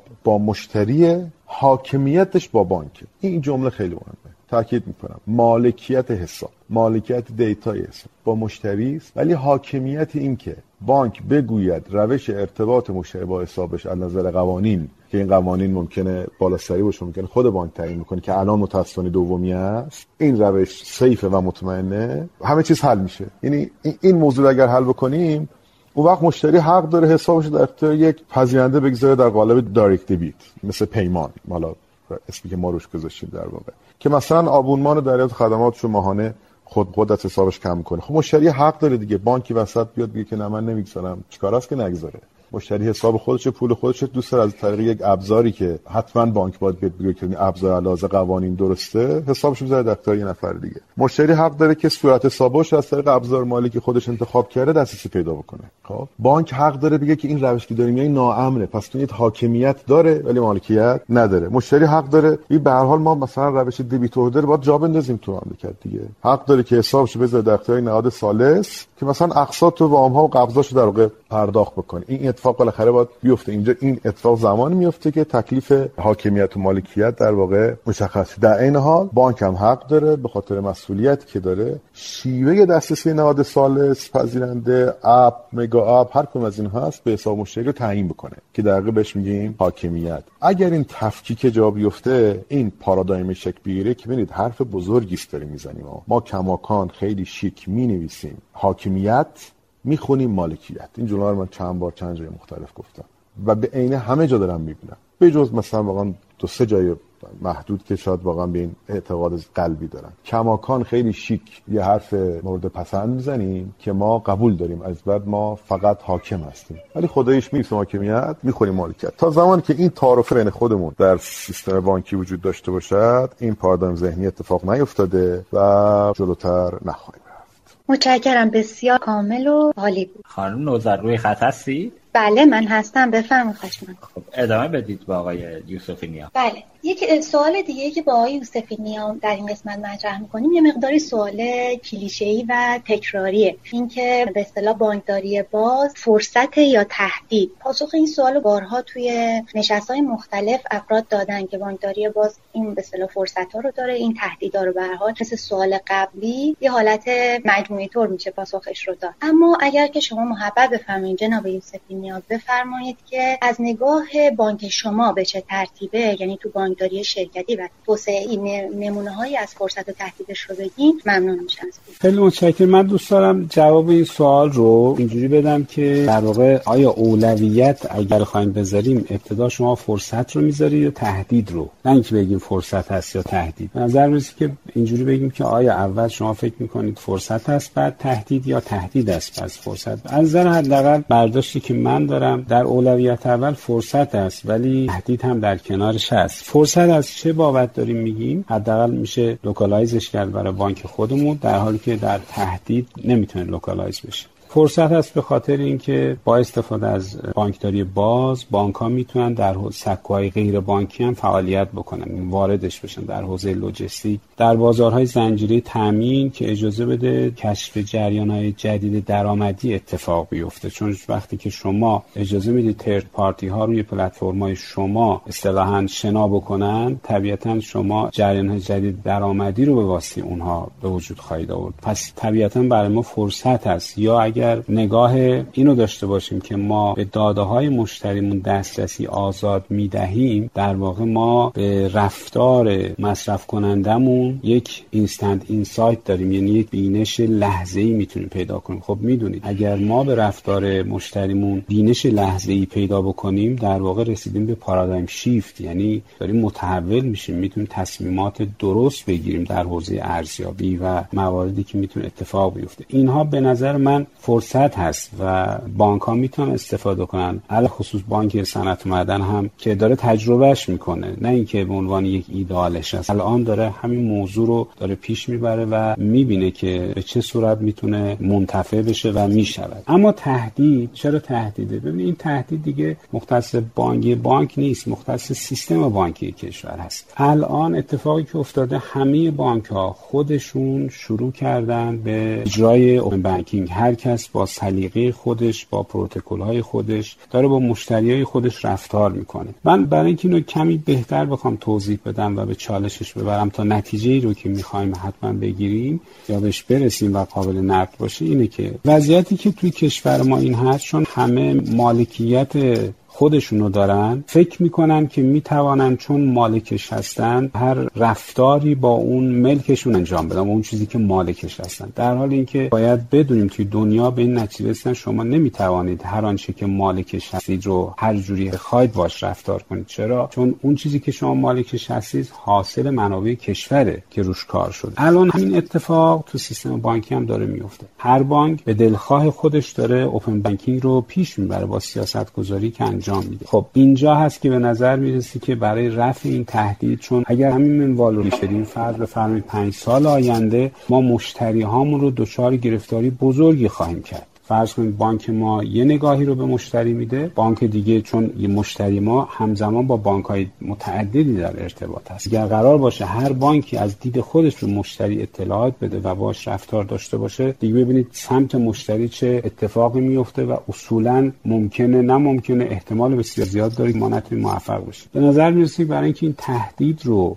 که به نظر من تهدید به الان نه الان همه در شوق رفتن به سمت اوپن بانکینگ لذتی که می‌برن از پیاده سازی اوپن بانکینگ انقدر شور و شعف داره که به این مباحث به هیچ عنوان نمی‌رسن. اما در چند سال آتی که این اوپن بانکینگ دیگه می‌رسه و ریچ میشه به اون حد علاش که رسید به این نکته ای که میگم حتما می‌رسن. خب راهکارش چی هست؟ راهکار رفع یا کاهش این تهدید این هست که ما حتما تو صحبت های قبلی من گفتم حتما بتوانیم بوم هایی که در کشور رو داریم رو حتما سر سامان بدهیم قوانین رگولاتوری درستی براشون بذاریم. تقسیم در واقع اکوسیستم تقسیم درآمدی رو حتما روی API کال ها تبیین بکنیم که به عنوان یک اکوسیستم ایجاد بشه نه اینکه فرض کنید بانک صنعت معدن بخواد این کار انجام بده با یه قرارداد یه کاری رو انجام بده فرض کنید بانک های دیگه یه جور دیگه انجام بدن فرض کنید با بوم های متفاوت. طبیعتا این باید اکوسیستم باشد تا بانک ها بتونن در اون حوزه رقابت کنن تا این تهدید رو از بین ببرن. از نظر شخص من و بانک صنعت معدن این فرصت حداقل برای بانک صنعت معدن چون داره در حوزه بازارهای زنجیره تامین نقش خوبی رو داره ایفا می‌کنه در این حوزه و جزو جهدهیش هست و دیر یا زود. همه بانک های توسعه تخصصی به این سمت خواهند رفت چون رسالتشونه که در حوزه اصطلاحا یه فرم دیگه بخوام بگم بازار بدهی که در صنایع کشور به وجود اومده به عنوان بازار بکری هست بتونه استفاده کنه. ببینید فرصت هست چون این بازار بدهی اجازه میده که بانک صنعت و معدن بتواند ERP های صنایع رو با هم به گفتگو وادار بکنه. ببینید شما اگر بتونید بین ERP ها حرف بزنید یعنی اینترفیس گفتگوی ERP های مختلف در زنجیرهای تعمیر رو ایجاد بکنید در واقع شما اون کشف جریان درآمدی جدید اتفاق افتاده. این اون چیزی که تو بانک صنعت معدن در حال رخ دادنه. جزو یکی از اولویت های کاریش است پس اگر بخوام جنبندی بکنم برای حداقل بانک ما فرصت هست. در چند سال آینده اگر نهادهای فرادستی رگولاتوری برای ایجاد اکوسیستم بوم و درآمدی فکر متمرکزی نداشته باشن که شکل بگیره در کشور تهدید بسیار جدی هم به وجود خواهد آورد ولی تهدیدش در سالهای آتی خواهد بود. بله ممنون از شما. لطف متشکرم. آقای یوسف نیا ما آقای فرهاد اینانلویی معاون محترم فناوری اطلاعات بانک ایران زمین رو روی خطمون داریم. ایشون نکاتی دارن در خدمتشون هستیم. آقای اینانلویی بفرمایید. آقای اینانلویی. سلام عرض می‌کنم. صدای بنده رو دارید؟ بله بفرمایید خدمتتون هست بله خدمت شما جناب فرامرزی عزیز و آقای یوسف نیا سرکار خانم سلام عرض می‌کنم و خدمت همه شنوندگان. عرض کنم که آقای فرامرزی انقدر خوب توضیح دادن آقای افتاده و انقدر قشنگ موضوعات رو تبیین کردم ما در یک کارگروهی در خدمت ایشون هستیم. فکر کنم ایشون رو با بذاریم سخنگوی اون کارگروه چون من خودم در زمینه توضیحات مدعی هستم. که خوب توضیح میدم شفاف. ولی ایشون بسیار عالی توضیح دادن مطالب رو خیلی ازشون واقعا تشکر می‌کنم و فکر می‌کنم که اون کارگروه ما نیاز به سخنگو داشته باشه. حتما بهترینش آقای دکتر فرامرزی هستن. من یه نکته رو می‌خوام عرض کنم. بحث همین دیبا و تمرکز در بانکداری دیجیتال. تو گروه هم نوشتم که ما تمرکز نداریم. اجازه بدید این یه خود توضیح بدم. اگه وقت بدید به من 3 4 دقیقه من وقت لازم دارم. بله بفرمایید. اگر امکانش بشه 3 4 دقیقه بتونم توضیح بدم. بله. اجازه بدید از یه جایی برگردم. تو سال 93 این مجبورم این مثال رو بزنم. تو سال 93 ما یه جلسه ای داشتیم توی بانک اقتصاد نوین. بنده بودم. معاون فناوری اطلاعات بانک و آقای دکتر فاطمی. آقای دکتر فاطمی اون موقع بانک اقتصاد نوین داشت یک core banking رو develop کرد. تو اون جلسه ما حاصل اون جلسه پیشنهاد دادن که بانک اقتصاد نوین شما core banking رو فراموش کن و از core banking به بعد هر چه می‌خواهی خودت توسعه بده. یعنی core رو بسپار به ما و وقتت رو برای core banking در واقع تلف نکن. از core banking به بعد که انواع channel ها میشه رو خودت توسعه بده. این پیشنهادشون در اون موقع بود که البته با حالا سیاست وقت بانک اقتصاد نوین همخونی نداشت انجام نداد. اما استارت موضوعی شد برای من که ببینم آیا همچین چیزی از امکان پذیره. در نهایت و بحث بانک دیجیتال رسیدم و وقتی توی بانک ایران زمین اومدم اون مفهوم رو دنبال کردم که به همین موضوعات رسیدم. خود آقای فاطمی توی سخنرانی فکر می‌کنم که تو مجموعه که شما ترتیب داده بودید یه بحث رو مطرح کردن تحت عنوان کورلس. یعنی بانک هایی که دیگه نیاز به core ندارن. اگر یه خود تو بانک دیجیتال تعمق بیشتری بکنیم ببینیم که دو هفته پیش آقای خاتونی فرمودن گفتن که شاید ما 400 تا فرایند داشته باشیم تو سیستم بانکی حالا داخل و خارج. 400 تا فرایند و 130 تا سرویس. اگه کسی بتونه 400 تا فرایند رو و 130 تا سرویس رو در پیاده سازی کنه عملا به مدل جدید بانکداری رسیده. دقت کنید که تو این فرایند و سرویس بحثی از core نیست. اصلا شما می‌تونید فرآیند سرویس رو روی BPM داشته باشید و حالا هر سیستم دیگه ای پیاده سازی این موضوع با دیدگاه بانکداری باز یا بانکداری دیجیتال بسیار ساده است. البته این نیست که بانک core شون رو ول کنن چون که core داره که خب می‌تونه از کل این سرویس ها رو بگیره. اتفاقا راهکار آقای فاطمی که الان در شرکت ایشون هم اینو دنبال می‌کنه به همین سمت و سو رفت که خب بله دیگه پس اگر ما این کار رو نکنیم زیر ساخت رو آماده کنه احتمال داره بانک فردا برن 400 تا فرایند و 130 تا سرویس رو آماده کنن و بشن بانک دیجیتال core م دیگه در واقع وجود نداشته. ولی اونها به نظرم سیاستی پیش گرفتن که این اجازه رو به اجازه دسترسی به سرویس های core رو بدن که دیگه کسی نیاز نداشته باشد که خیلی از این سرویس ها رو از اول طراحی کنن. توی بانک دیجیتال تو معماری که آقای فرامرزی به دقت و درستی توضیح دادن هم همین بحثه. ما اونجا هم این تمرکز رو دیگه نیازی نداریم داشته باشیم player عوض شدن توضیح دادن مشتری میاد TPP میاد بوم به یه مفهومی میآید و بانک هم یک جای قضیه است. بانک مرکزی یا یک سامانه متمرکزی مانند شاپرک واقعا جایگاهی می‌تونه جایگاهی نداشته باشد. یعنی در استاندارد که جایگاهی نداره اگر هم نقشی به در تعریف می‌شود نقش نظارتی است یا رگولاتوری است اینجوری بگیم. یعنی تمرکز در بانکداری دیجیتال از اصل در واقع مورد سوال و مناقشه هستش. اینو خواستم عرض کنم که هر جا که ما به سمت تمرکز برویم به این مفهومی که الان عرض کردم به نظر میاد که از مفهوم بانکداری باز و بانکداری دیجیتال دور میشیم. این یه نکته کلیدی بود. من خواهش می‌کنم که به این موضوع توجه کنیم. اگر توجه نکنیم به این موضوع ممکنه که در معماری بانکداری دیجیتال دچار مشکل بشیم و همه هم دچار مشکل بکنیم. یه نکته هم الان سرکار خانم پرسیدن من دوست دارم که از سمت بانک اینو جواب بدم. حالا آقای فرامرزی هم اگر کمک بکنن نظرشون از سمت بوم بگن ببینید ببینیم انتظار بانک از بوم چیه؟ چون شما مدل درآمدی رو مطرح کردید. وقتی که بانک سرویسش رو در اختیار بوم قرار میده حتما به دنبال ارزش افزوده است دیگه. اگه ارزش افزوده نداشته باشه چرا باید این کارو بکنه؟ مشتری که داره در کانال بانک. از اینترنت بانک و موبایل بانک سرویس می‌گیره. حالا برای از یک اپ بگیره. این که برای بانک ارزش افزوده ای نداره. ارزش افزوده تو همون بحث نوآوری و خلاقیت هست که شکل می‌گیره. اگر بوم ها این موضوع رو پیگیری نکنن و اون ارزش افزوده ایجاد نکنن مثلا مثالش همین سرویس پیمانی که مثال زدم. اگر از این سرویس ها تولید نکنن توجیهی برای اینکه بانک سرویسش رو در اختیار بوم قرار بده نداره. و بعد این دوباره برمیگرده به اینکه حالا به نوعی بانک خودش در واقع وارد اجرا بشه. این نکته کلیدیه اون بحثی که گفتن به جای بانکداری باز اصطلاح نوآوری باز رو استفاده کردن بسیار دقیق و درست هستش. اینم چالش بود که هست. بنابراین انتظار بانک از بوم و اکوسیستم بانکداری بیرون یعنی بیرون بانک که حالا بگیم که TPP به قول ایشون که party provider ها فینتک ها و بوم ها اینه که این گونه محصولات ایجاد بشه. اینه که برای بانک ارزش افزوده داره. چون ایجاد محصول جدید برای ما هزینه داره. اینجا بانک منتفع میشه و در این انتفاع با دیگران شریک میشه. اما اگه فقط سرویسش رو بخواد بگیره بود و عینا این رو به عنوان یک واسطه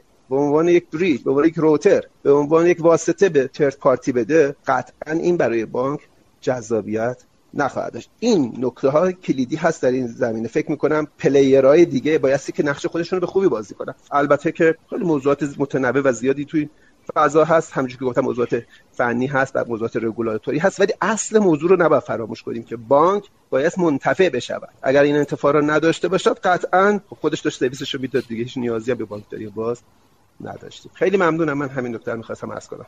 ممنونم آقای نالی مرسی از توضیحاتی که دادید. من یه خواهشی دارم. آقای تبریزی عضو هیئت مدیره محترم بانک تجارت رو مثل همیشه همراهمون داریم. ایشون رئیس کارگروه احراز هویت الکترونیکی KYC هستن توی بانک مرکزی. ما توی مباحثمون صحبت از احراز هویت کردیم که نقش مهمی توی بانکداری باز داره. اگر امکانش باشه آقای تبریزی ما شما کال بفرمایید. ما روی خط شما رو بیاریم. از آخرین وضعیت این کارگروه هم که می‌تونه خیلی کمک کننده و راهگشا باشه توی بانکداری باز اطلاعات از شما داشته باشیم. آقای فرمانزیلو صحبت های اینالوی صحبتی دارید؟ شما؟ بله در واقع نکته آخر فرمودن. اولا تشکر می‌کنم از اظهار لطفشون. مشاگردیشون هستیم از گذشته بودیم از خیلی قدیم زمانی که زیمس تشریف داشتم. حتما همینطور در عرضم هم گفتم. اولا پلتفرم ها همین که انتقال ای پی از بانک به پایین دستی انجام می‌دهند هم باید کاهش هزینه بر بانک به وجود بیارن و به وجود میارند در همین هم باید برای بانک ایجاد درآمد بکنن که می‌کنن. مثلا ما ادعا داریم که در سال گذشته 700 میلیارد تومان برای بانک که ما متصل بودن خلق درآمد کردیم. شاید برای خودمون نکردیم.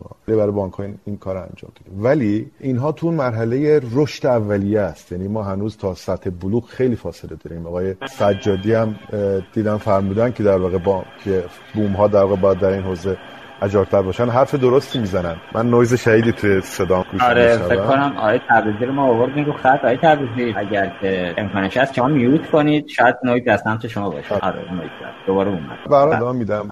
فرمایش بله. خیلی درستی است. یعنی این ابتدای کاره. ابتدای کار انتقال API ها از بالادستی به پایین دستی است. دو تا فایده بزرگ داشت. عرض کردم اون business های پایین دستی راحت تر سرویس میگن و تمیزتر یک دستتر با هزینه کمتر پلتفرم. برای بالاسری هم همین موضوع هست. ولی هنر اصلی بوم ها بعد از این پیش میاد. ترکیب اینها و ایجاد محصول. مثال پیمان زدم مثال بازار مشکل ارزی زدم اتفاقی که در ایران خودرو اخیرا افتاد.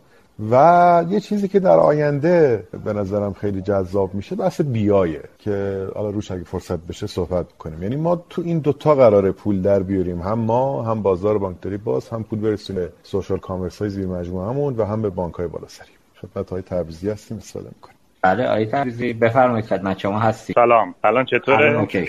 الان عالی سلام عرض می‌کنم خدمت شما و آقای فرامرزی آقای یوسف نیا و سرکار خانم نوزر و همه اساتیدی که توی در واقع این پادکست هستن. من چشم خدمت شما یه توضیح خیلی مختصر میدم. واقعیت اینه که ما تو کارگروه ارازویت خدمت آقای فرامرزی آقای عبادی و دوستان دیگه هستیم که از بخش مختلف غیر از حتی سیستم بانکی حضور دارم و کمک می‌کنم برای اینکه برسیم به اون چارچوبه. چند تا کار رو با هم انجام دادیم. اول اینکه همه طرف های درگیر رو دیدیم تو جلساتی که داشتیم.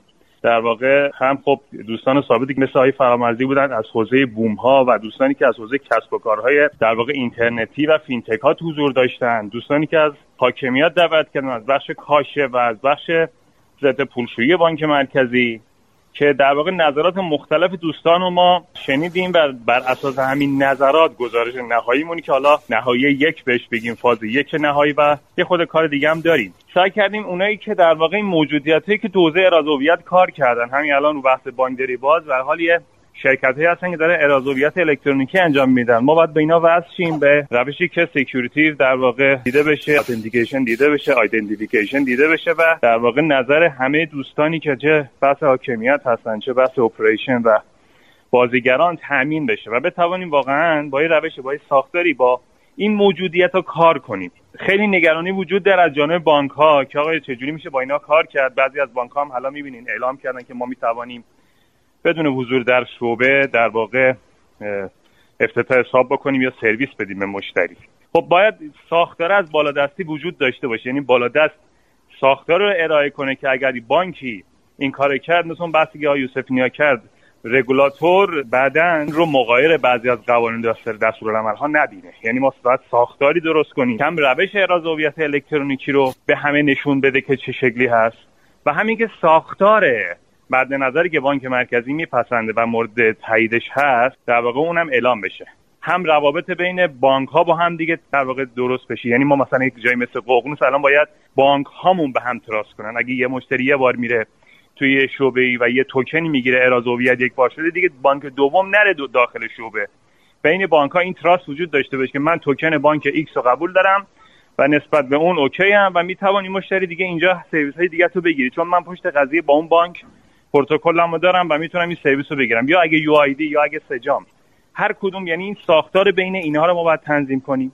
و در واقع بین خود بانک مرکزی بین بانک مرکز کاشه قوانین ضد پولشویی که هستن که بعضی از اینا گفتن حتما مشتری باید مراجعه کنه. این تنظیم گری رو انجام بدیم و بتوانیم در واقع ساختار لازمه رو جوری بچینیم که اگر این در واقع نحوه ای KYC یک بار review میشه مشتری این کار انجام میده حالا بانک مرکزی هم بداند که این با روالهای داخلی خودش و با بحث‌های امنیتی و با بحث‌های ساختاری حاکمیتی همه در واقع هیچ تناقضی نداره و آماده به کار هست و می‌تواند انجام بشه کاری که ما تا الان کردیم این بود و الان ساختار اولیه رو دادیم. دوستان خیلی زحمت کشیدن. تناقضاتی وجود داره در بخش‌های مختلف حاکمیتی که با همه صحبت کردیم. انشاءالله هفته آینده خدمت آقای محرمیان هم برسیم با در واقع تیمی که هستیم و با کمکی که آقای پشفی در به عنوان رئیس اون کارگروه در واقع داشتن و این سه تا در واقع کمیته داشتن و این سه تا کارگروه شکل دادن که آقای در واقع اینالوی هم اونجا تشریف دارن و مسئولیت یکی دیگه از کارگروه رو دارن پیش می‌برن. ان بتونیم خدمت ایشون برسیم. بحث بعدیمون همون کاری که بین ساختار بین حاکمیت هست و اون در واقع روالی که ما نوشتیم بتواند تنظیمگری کنه بین بقیه موجودیت که تو حاکمیت هستن و در خصوص اراده هویت نظر دارن. و ما بتوانیم یک همگرایی ایجاد کنیم بین همه این موجودیت ها و انشالله یه اعراض هویت الکترونیکی هم روالهاش داشته باشه و هم ساختاری بیاریم که این روالها اگه انجام شد با این ساختار بتواند به عنوان یک سرویس الکترونیکی و دیجیتال در کشور کار کنه و بانک ها بدون نگرانی این کار انجام بدن البته همه ریسک اعراض هویت دیجیتالی با خود بانکه ولی ما تو کارگروه همه دوستان بر این عقیده هستن که حتما ای خیلی بهتر است. KYC سنتی است که سالها در بانک ها داره انجام میشه و خیلی از دیتاهایی که ما تو بانک داریم و به روش سنتی در واقع احراز هویت شدن می‌دانید که دیتای سالم و صحیحی نیست و می‌توانیم با همین روش eKYC انشاءالله بهتر مشتری رو در واقع احراز هویت کنیم و انشالله بتوانیم سرویس ها رو بهشون بدیم. مشتری ما احساس بهتری دارن. در کنار اینکه می‌خوایم در واقع این کار رو بدیم به همین شرکت هایی که دارن احراز هویت الکترونیکی انجام میدن و با روال هایی که اینها دارن ما انشالله دستورانه و ساختار انشالله شکل بدیم. ببخشید خود طولانی شد. در خدمت هستم مرسی های دکتر تبریزی ممنون از اینکه ما رو همراهی کردید و توضیحاتی دادید. من توی مباحث شکل گرفته تو گروه دیدم آیه فرامرزی دوستان میگن بانکداری باز خب خودش بازه. ولی اینکه چرا بوم هایی که الان دارن فعالیت می‌کنن به یه نوع انحصار در اختیار خودشون دارن. از بعضی از بانک ها خودش شده مسئله گویا بوم های مقدار تو این مسیر دچار زحمت هستن. یه توضیح می‌دید تو این مسیر؟ شما حالا یه تعداد بانک قرارداد بستید از اون طرف رقبا بگین دیگه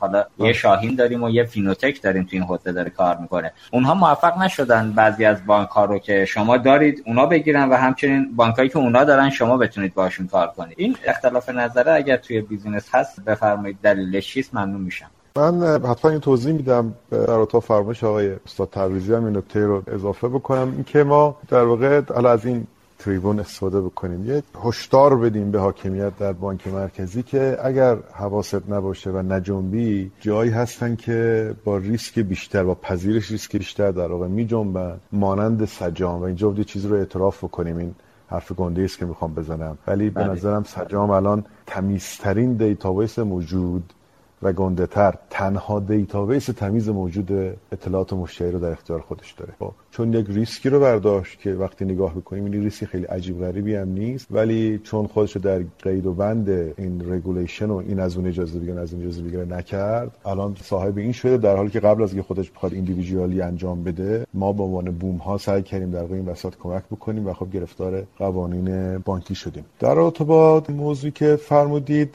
من شخصا و حالا بدنه ما اعتقاد به رقابت از جنس همکارانه داره. کوپتیشن شعارم نمیدم واقعا یعنی حداقل من یه نفر همیشه این ادعا دارم که حرف اصلیمو می‌زنم شعار نمیدم. عالم رقابت یه چیزایی رو بر میداره ولی اینکه دوستان تصور بکنن که من بوم اینقدر قدرت دارم که به بانکم بگم به فلانی سرویس نده خیلی کردیت به ما دادن. این شکلی نیست. از نظر من اصلا پی اس تو هم می‌گفت دیگه. دیگه بانکه و پابلیک شو به همه بده. نظر من اتفاق باید بیفته. ما رقابت ما با بوم های دیگه در یک اقیانوس آبی بسیار بزرگی است که خیلی جا داره برای سرویس دادن. مثلا من یه نفر حداقل قائل به این نیستم به و حداقل نه آغاز کنندش هستیم که به اعتقاد خیلی دوستان مثلا بوم های دیگه آغاز کننده این قضیه بودن و نه ادامه دهندش و نه تاکید کنندش فرقی نمی‌کنه. یعنی الان اصلا موزله این نیست راستش. من از بانک یک سرویس بگیرم یا نگیرم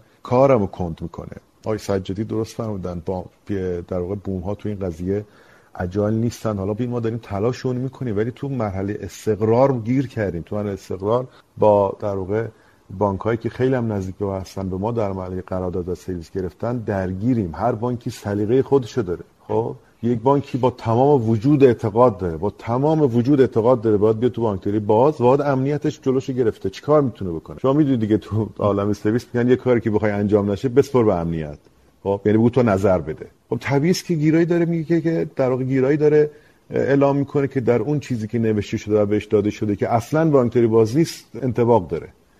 چون رگولاتور نمیده تکلیفش اینجا مشخص می‌کنه. لذا به نظرم واقعا دغدغه الان این نیست.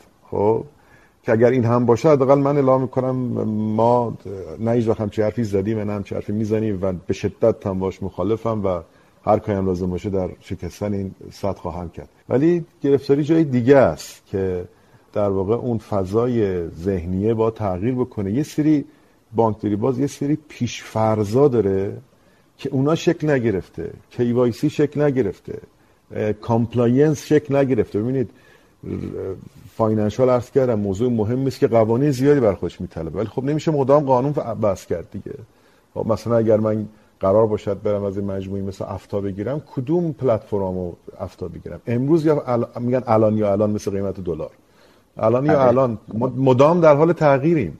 خب پس موضوعی که در رابطه با بانکداری باز خیلی صدق می‌کنه و خیلی چیزای دیگه که به حال نوآوری توشه compliance compliance جای regulation گرفته. یعنی باید قوانین به شکلی طراحی بشن که ما بهش میگیم guardrail گذاری نه rail گذاری خب؟ به شکلی طراحی بشن که compliance اتفاق بیفته. اونجا اصلا مدیریت ریسک تعریف میشه. مدیریت ریسک دغدغه جدی سیستم بانکی و سیستم اصلا اینویشن کشوره. مدیریت ریسکی وجود ندارد. چون با کوچکترین اتفاقی گرفتار میشی. من همیشه مثال حوزه پرداخت می‌زنم. من الان یک سال و دو ماه از آخرین PSP که بودم بیرونه ولی هنوز به خاطر 5000 تومن ترانزکشن احضار میشن به دادگاه. فلان جا فلان فراد اتفاق افتاده 5000 تومن دوستان عزیز 5000 تومن بله. خب بعد انتظار دارم مثلا انتظار دارید من اگر برم توی بانک بشینم بیام راجع به در اختیار قرار دادن همه اختیار حساب مشتری مشتری شخصا تصمیم بگیرم خب من الان این ور در واقع میزم. واسه این ور بوم دیدم با اون بومه قاطی میشه. این ور میزم. ولی واقعا نمی چون اون طرف بودم نمی‌تونم از این انتظارات این شکلی داشته باشم.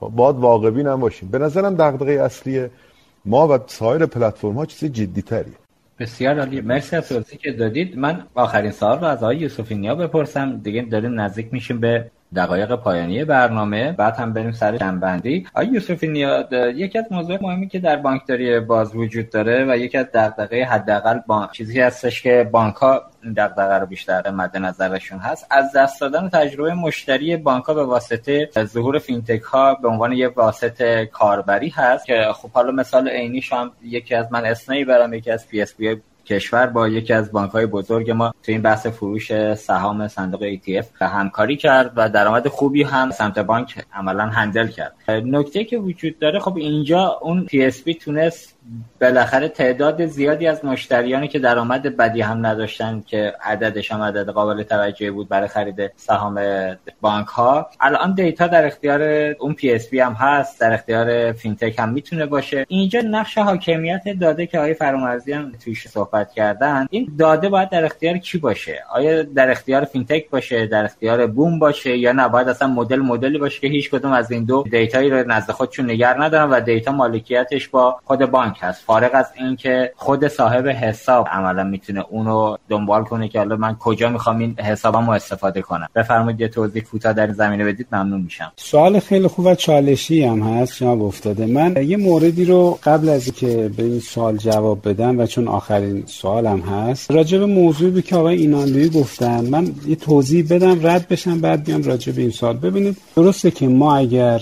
خلاصه بکنیم فرض یه تعداد فرایند ممکنه در سیستم بانکی داشته باشیم و یه تعداد سرویس. اما من اون چی که تجربه کردیم و می‌کنیم دارم این نکته رو میگم. ببینید شاید بشه سرویس رو به راحتی تولید و ارائه کرد.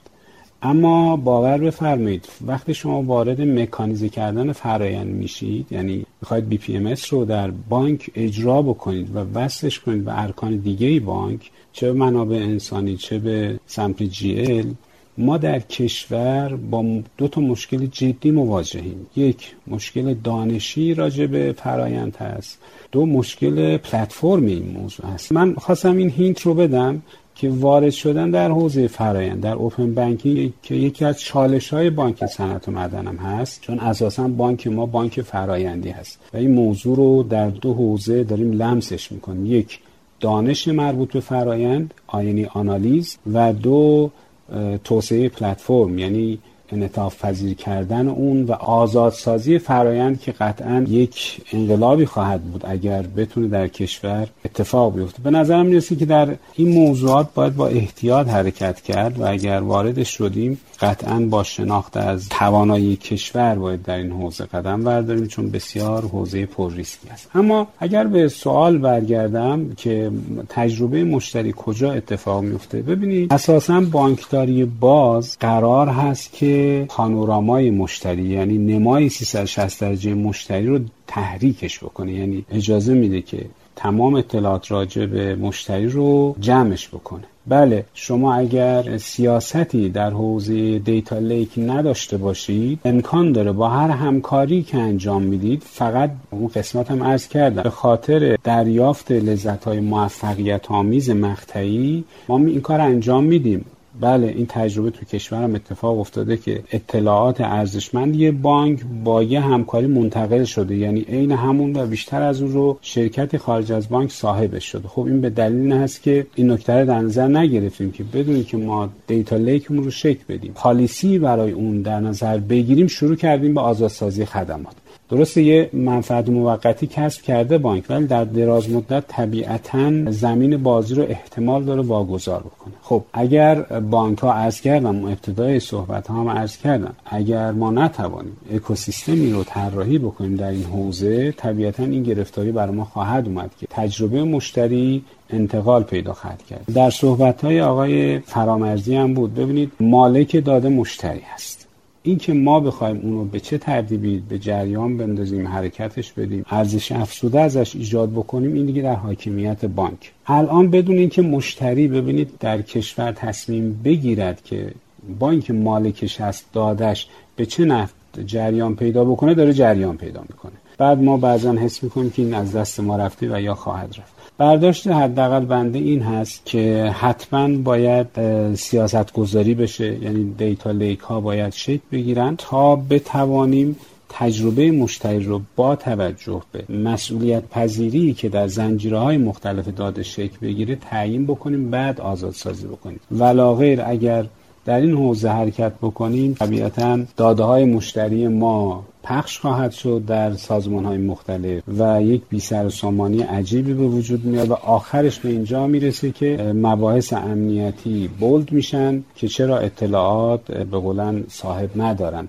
برداشت من این هست که باید در این حوزه تا سیاست گذاری نشده و سیستمی بهش نگاه نکردیم در واقع اکوسیستمی بهش نگاه نکردیم حرکت خاصی انجام ندهیم فعلا. گرچه همه بانک ها با توجه به مدل کسب و کارشون دارن کار انجام میدن چون نگاه بالادستی فعلا در حال تدوین این مباحث است. ممنونم آقای یوسف نیاز توضیحات که دادید. سرکار خانم نوزر اگر جنبندی بفرمایید ممنونتون میشم. من یه جمله می‌خوام بگم آقای اگر فرصتی دیگه ای ندارم الان عرض کنم. بفرمایید ای فرمازده چرا جنبندی به خدمت شما برمیگردیم؟ خدمت های یوسف نیام هست. پس یه جمله بگم چون یه بحث رو در گروه دیدم اتفاق افتاد از سمت از دوستان که بوم حالا فرابون مثال زدن با خیس کردن در واقع پایه مشتری از طریق سهامداری داره ازشون سرویس می‌گیره. این خیلی غلطه. این بی‌انصافی حداقل اینجا چون اسپورده شد باید بگم. من شخصا حتی در لایه پی اس پی هم که بودم سهامداری رو با اپریشن جدا می‌دیدم. و دلیلش همین است که من از سهامدارانی که سهامدار اصلی شرکت هستند به خاطر سهامداری لزوما نمی‌تونم سرویس بگیرم. و بالعکسش خیلی بیشتره. یعنی کسایی که دارن بهترین سرویس ها ازشون می‌گیرم اتفاقا سهامدار ما نیستن دو تا موضوع جدا. سهامداری در قدرت چانه زنی اون شرکته برای جلوگیری از مشکلاتی که نگران حاکمیت و regulation براش وجود بیاره تاثیر داره. بله این اعتراف می‌کنیم که از دلایل اصلی این که ما مال سهامدار بیشتر هستیم هم است. ولی اینکه من به واسطه سهامداری سرویس گرفتم حرف غلطی است. مرسی از توضیحی که دادید. خانم نوزر بفرمایید من اجازه می‌خوام که روی مطالبی که بزرگواران مطرح کردن یه جنبندی الان داشته باشم. صحبت در مورد پیرامون بانکداری باز بود. ابتدا شروع کردیم که استراتژی توسعه بانکداری باز میبایست به صورت اکوسیستمی دیده بشه و نه منفعلانه. در مورد مالکیت گفتیم مالکیت با مشتری است و حاکمیت با بانک رگولاتورهایی که از های به اصطلاح اساسی رو بازی می‌کنن در به اصطلاح توسعه بانکداری باز و در تسهیل به اصطلاح public شدن API ها. اینکه می‌تونن با به جای محدود کردن و گذاشتن ریل ها به اصطلاح ریل ایجاد بکنن و تسهیل کنن این روابط رو. گفتیم که آگاهی مدیران فرادستی کمک می‌کنه به این مسئله و PSD2 به عنوان یک استاندارد بانکداری باز می‌تونه به عنوان یک backbone باشه بعد میشه اون رو بومی سازی کرد و به اصطلاح با بومی سازی بتونیم اون استانداردها رو برای خودمون به شیوه درستی پیاده سازی کنیم. گفتیم که مدیریت کارآمد بانکداری مدیریتی که رابطه بین حسابهای خوب برقرار بکنه و بانکداری باز به صورت حساب محور هست. البته بانکداری باز به دو بخش یکی پرداخت محور و حساب محور که بیشتر توی ایران بخش پرداختش پررنگه و این درسته که بعد به قسمت حسابش هم پرداخته بشه. مورد بعدی این بود که هنر بوم ها ترکیب API ها هست. اینکه به عنوان واسط هستن صرفا به عنوان یه واسطه گری دیده نشن و اینکه به دنبال تولید و توسعه محصولات به اصطلاح جدید باشن. بوم ها خب طبیعتا نباید انحصار ایجاد بکنن و باید به اصطلاح تسهیلگر باشن. و در مورد احراز هویت صحبت شد. اینکه میبایست بین بانک های تراستی ایجاد بشه و در حال تو اون کارگروهی که بوده مشارکت همه بانک ها وجود داشته حرف همه شنیده شده و مسلما ای KYC مزیت داره به KYC سنتی و به اصطلاح افرادی هم که تو هویت دیجیتال منظورم افراد حقوقی که ارائه کننده های سرویس هویت دیجیتال هستن و این قسمت کار می‌کنن به اصطلاح تو این زمینه قدم گذاشتن و راه موفقی رو داشتن و در نهایت هم به شکلگیری data lake ها اشاره شد. اینکه باید این اتفاق بیفته و این اتاق سازی و آزادسازی منابع بتونه راحت انجام بشه. در حقیقت فرایندها رو بانک ها بدونن بدونن بتونه دغدغه انعطاف بهش بدن و آزادش کنن. این مطالبی بود که مطرح شد چکیده شما خدمت شما ارائه مرسی از شما ممنونم. خانم نوزر که ما رو همراهی کردید. استفاده کردیم. از بیاناتتون خواهش می‌کنم. آقای فرامرزی ما خدمت حضرتعالی برای جمع‌بندی هم هستیم. من حالا جمع‌بندی که فرمودن خانم نوزر دو تا نکته که در واقع گذاشته بودم. در زمان تمام شد ولی در محور صحبتام بود. یکی بحث data ست. راست شو بخوای به نظرم بانک باز در دنیا یک screen saver ه یک چیزی که قرار منجر بشه به اوپن دیتا اکوسیستم یعنی اصل موضوع اینه. خب بله. با حالا منتظر در واقع جریان بعدی باشیم در حاکمیت در بانک ها در اصلا اقتصادمون اقتصاد دیجیتالمون. اصل موضوع بانکداری باز نیست. اصل موضوع اوپن دیتا اکوسیستمه در مقالات مختلف هم الان ببینید. در واقع گفته می شود که در واقع open banking دیگه الان وجود داره. بغل دست ماست ازش استفاده می‌کنیم ولی open data تازه شروع شده. و حالا این یه بار رو اجازه بدم در واقع و دوستان همکار ما هم نظر با هم همراه باشیم. روی قضیه همزمان با دنیا بریم جلو. PayPal مدیر عامل PayPal حتی به بانک ها میگه که شما ببینید که تو سی سال گذشته مدیریت پول انتقال چجوری عوض شده. من به شما قول میدم که تو پنج سال آینده بیشتر از سی سال گذشته تغییر خواهد کرد. این حرف یک سال و نیم پیش زده. تو یک سال نیم پیش این اتفاق افتاده. من به نظرم حاکمیت رگولاتور از فرصتی که متاسفانه بیماری براش وجود آورده باید استفاده بکنه.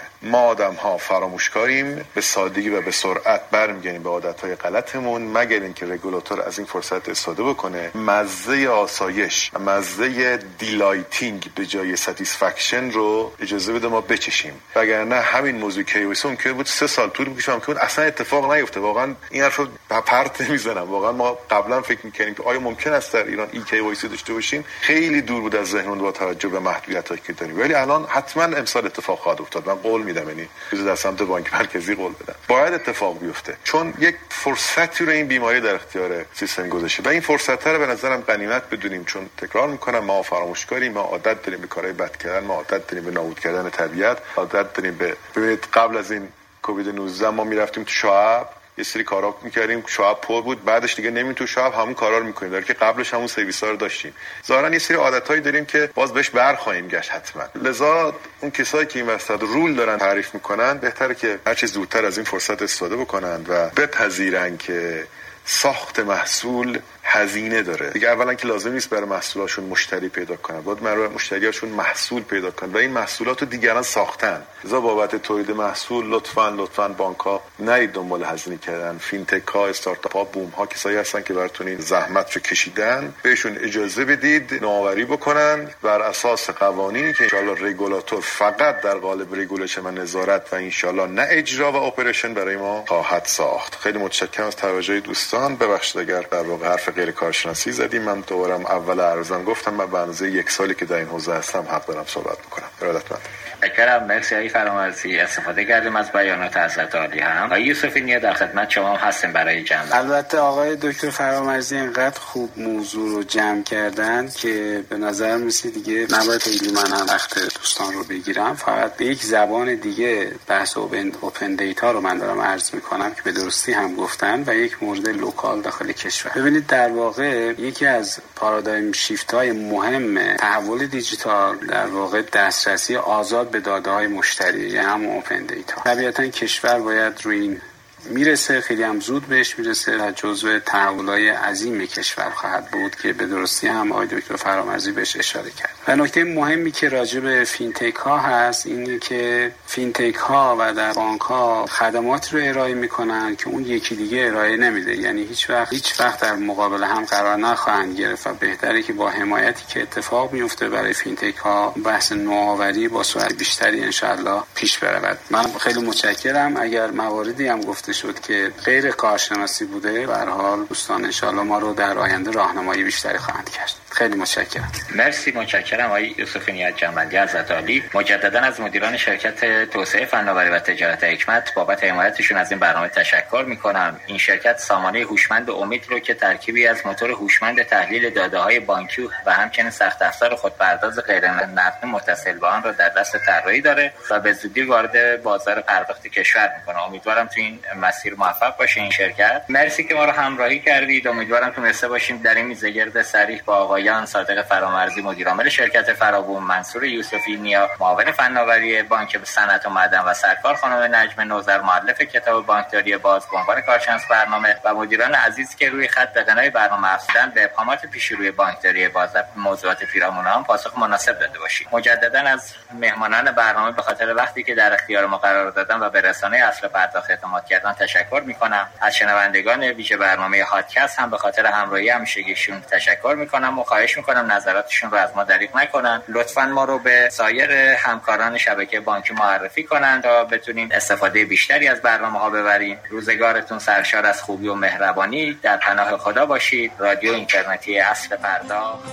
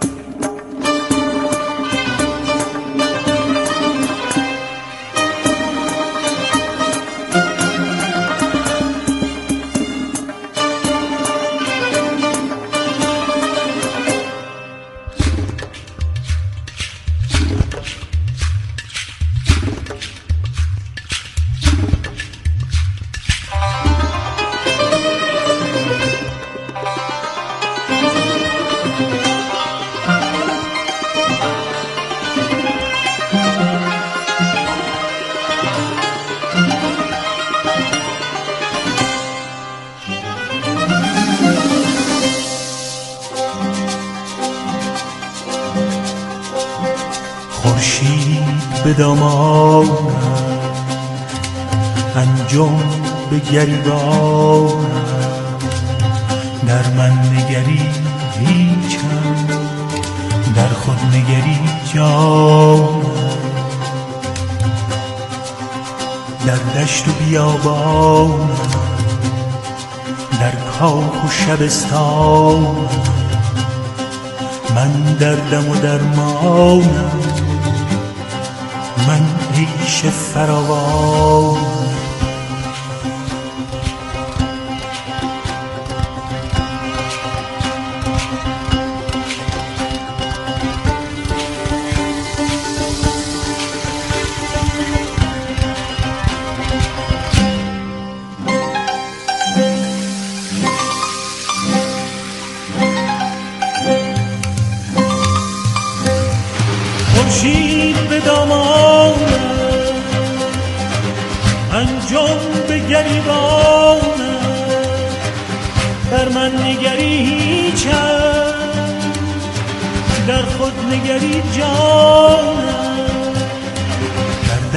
بیابانم در کاخ و شبستانم. من دردم و درمانم من عیش فراوانم. من تیب جهان سوزم من چشمه حیوانم.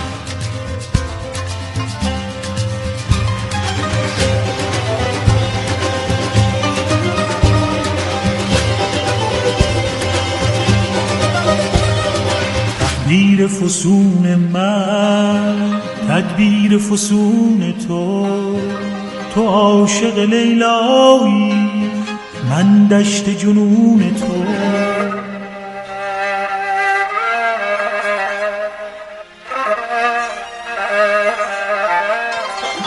تقدیر فسون من تدبیر فسون تو. تو عاشق لیلایی من دشت جنون تو چون روح روان پاکم از چند چگونه تو تو راز درون من. من راز درون تو تو راز درون من. من راز درون تو. از جان تو پیدایم در جان تو پنهانم.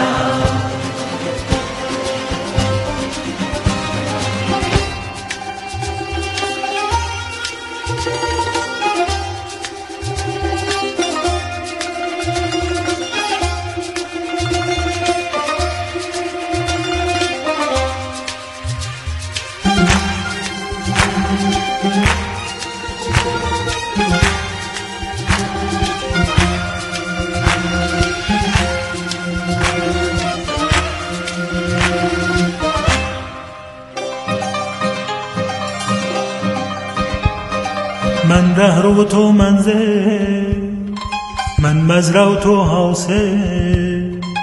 تو ساز صداهنگی تو گرمی این محفل.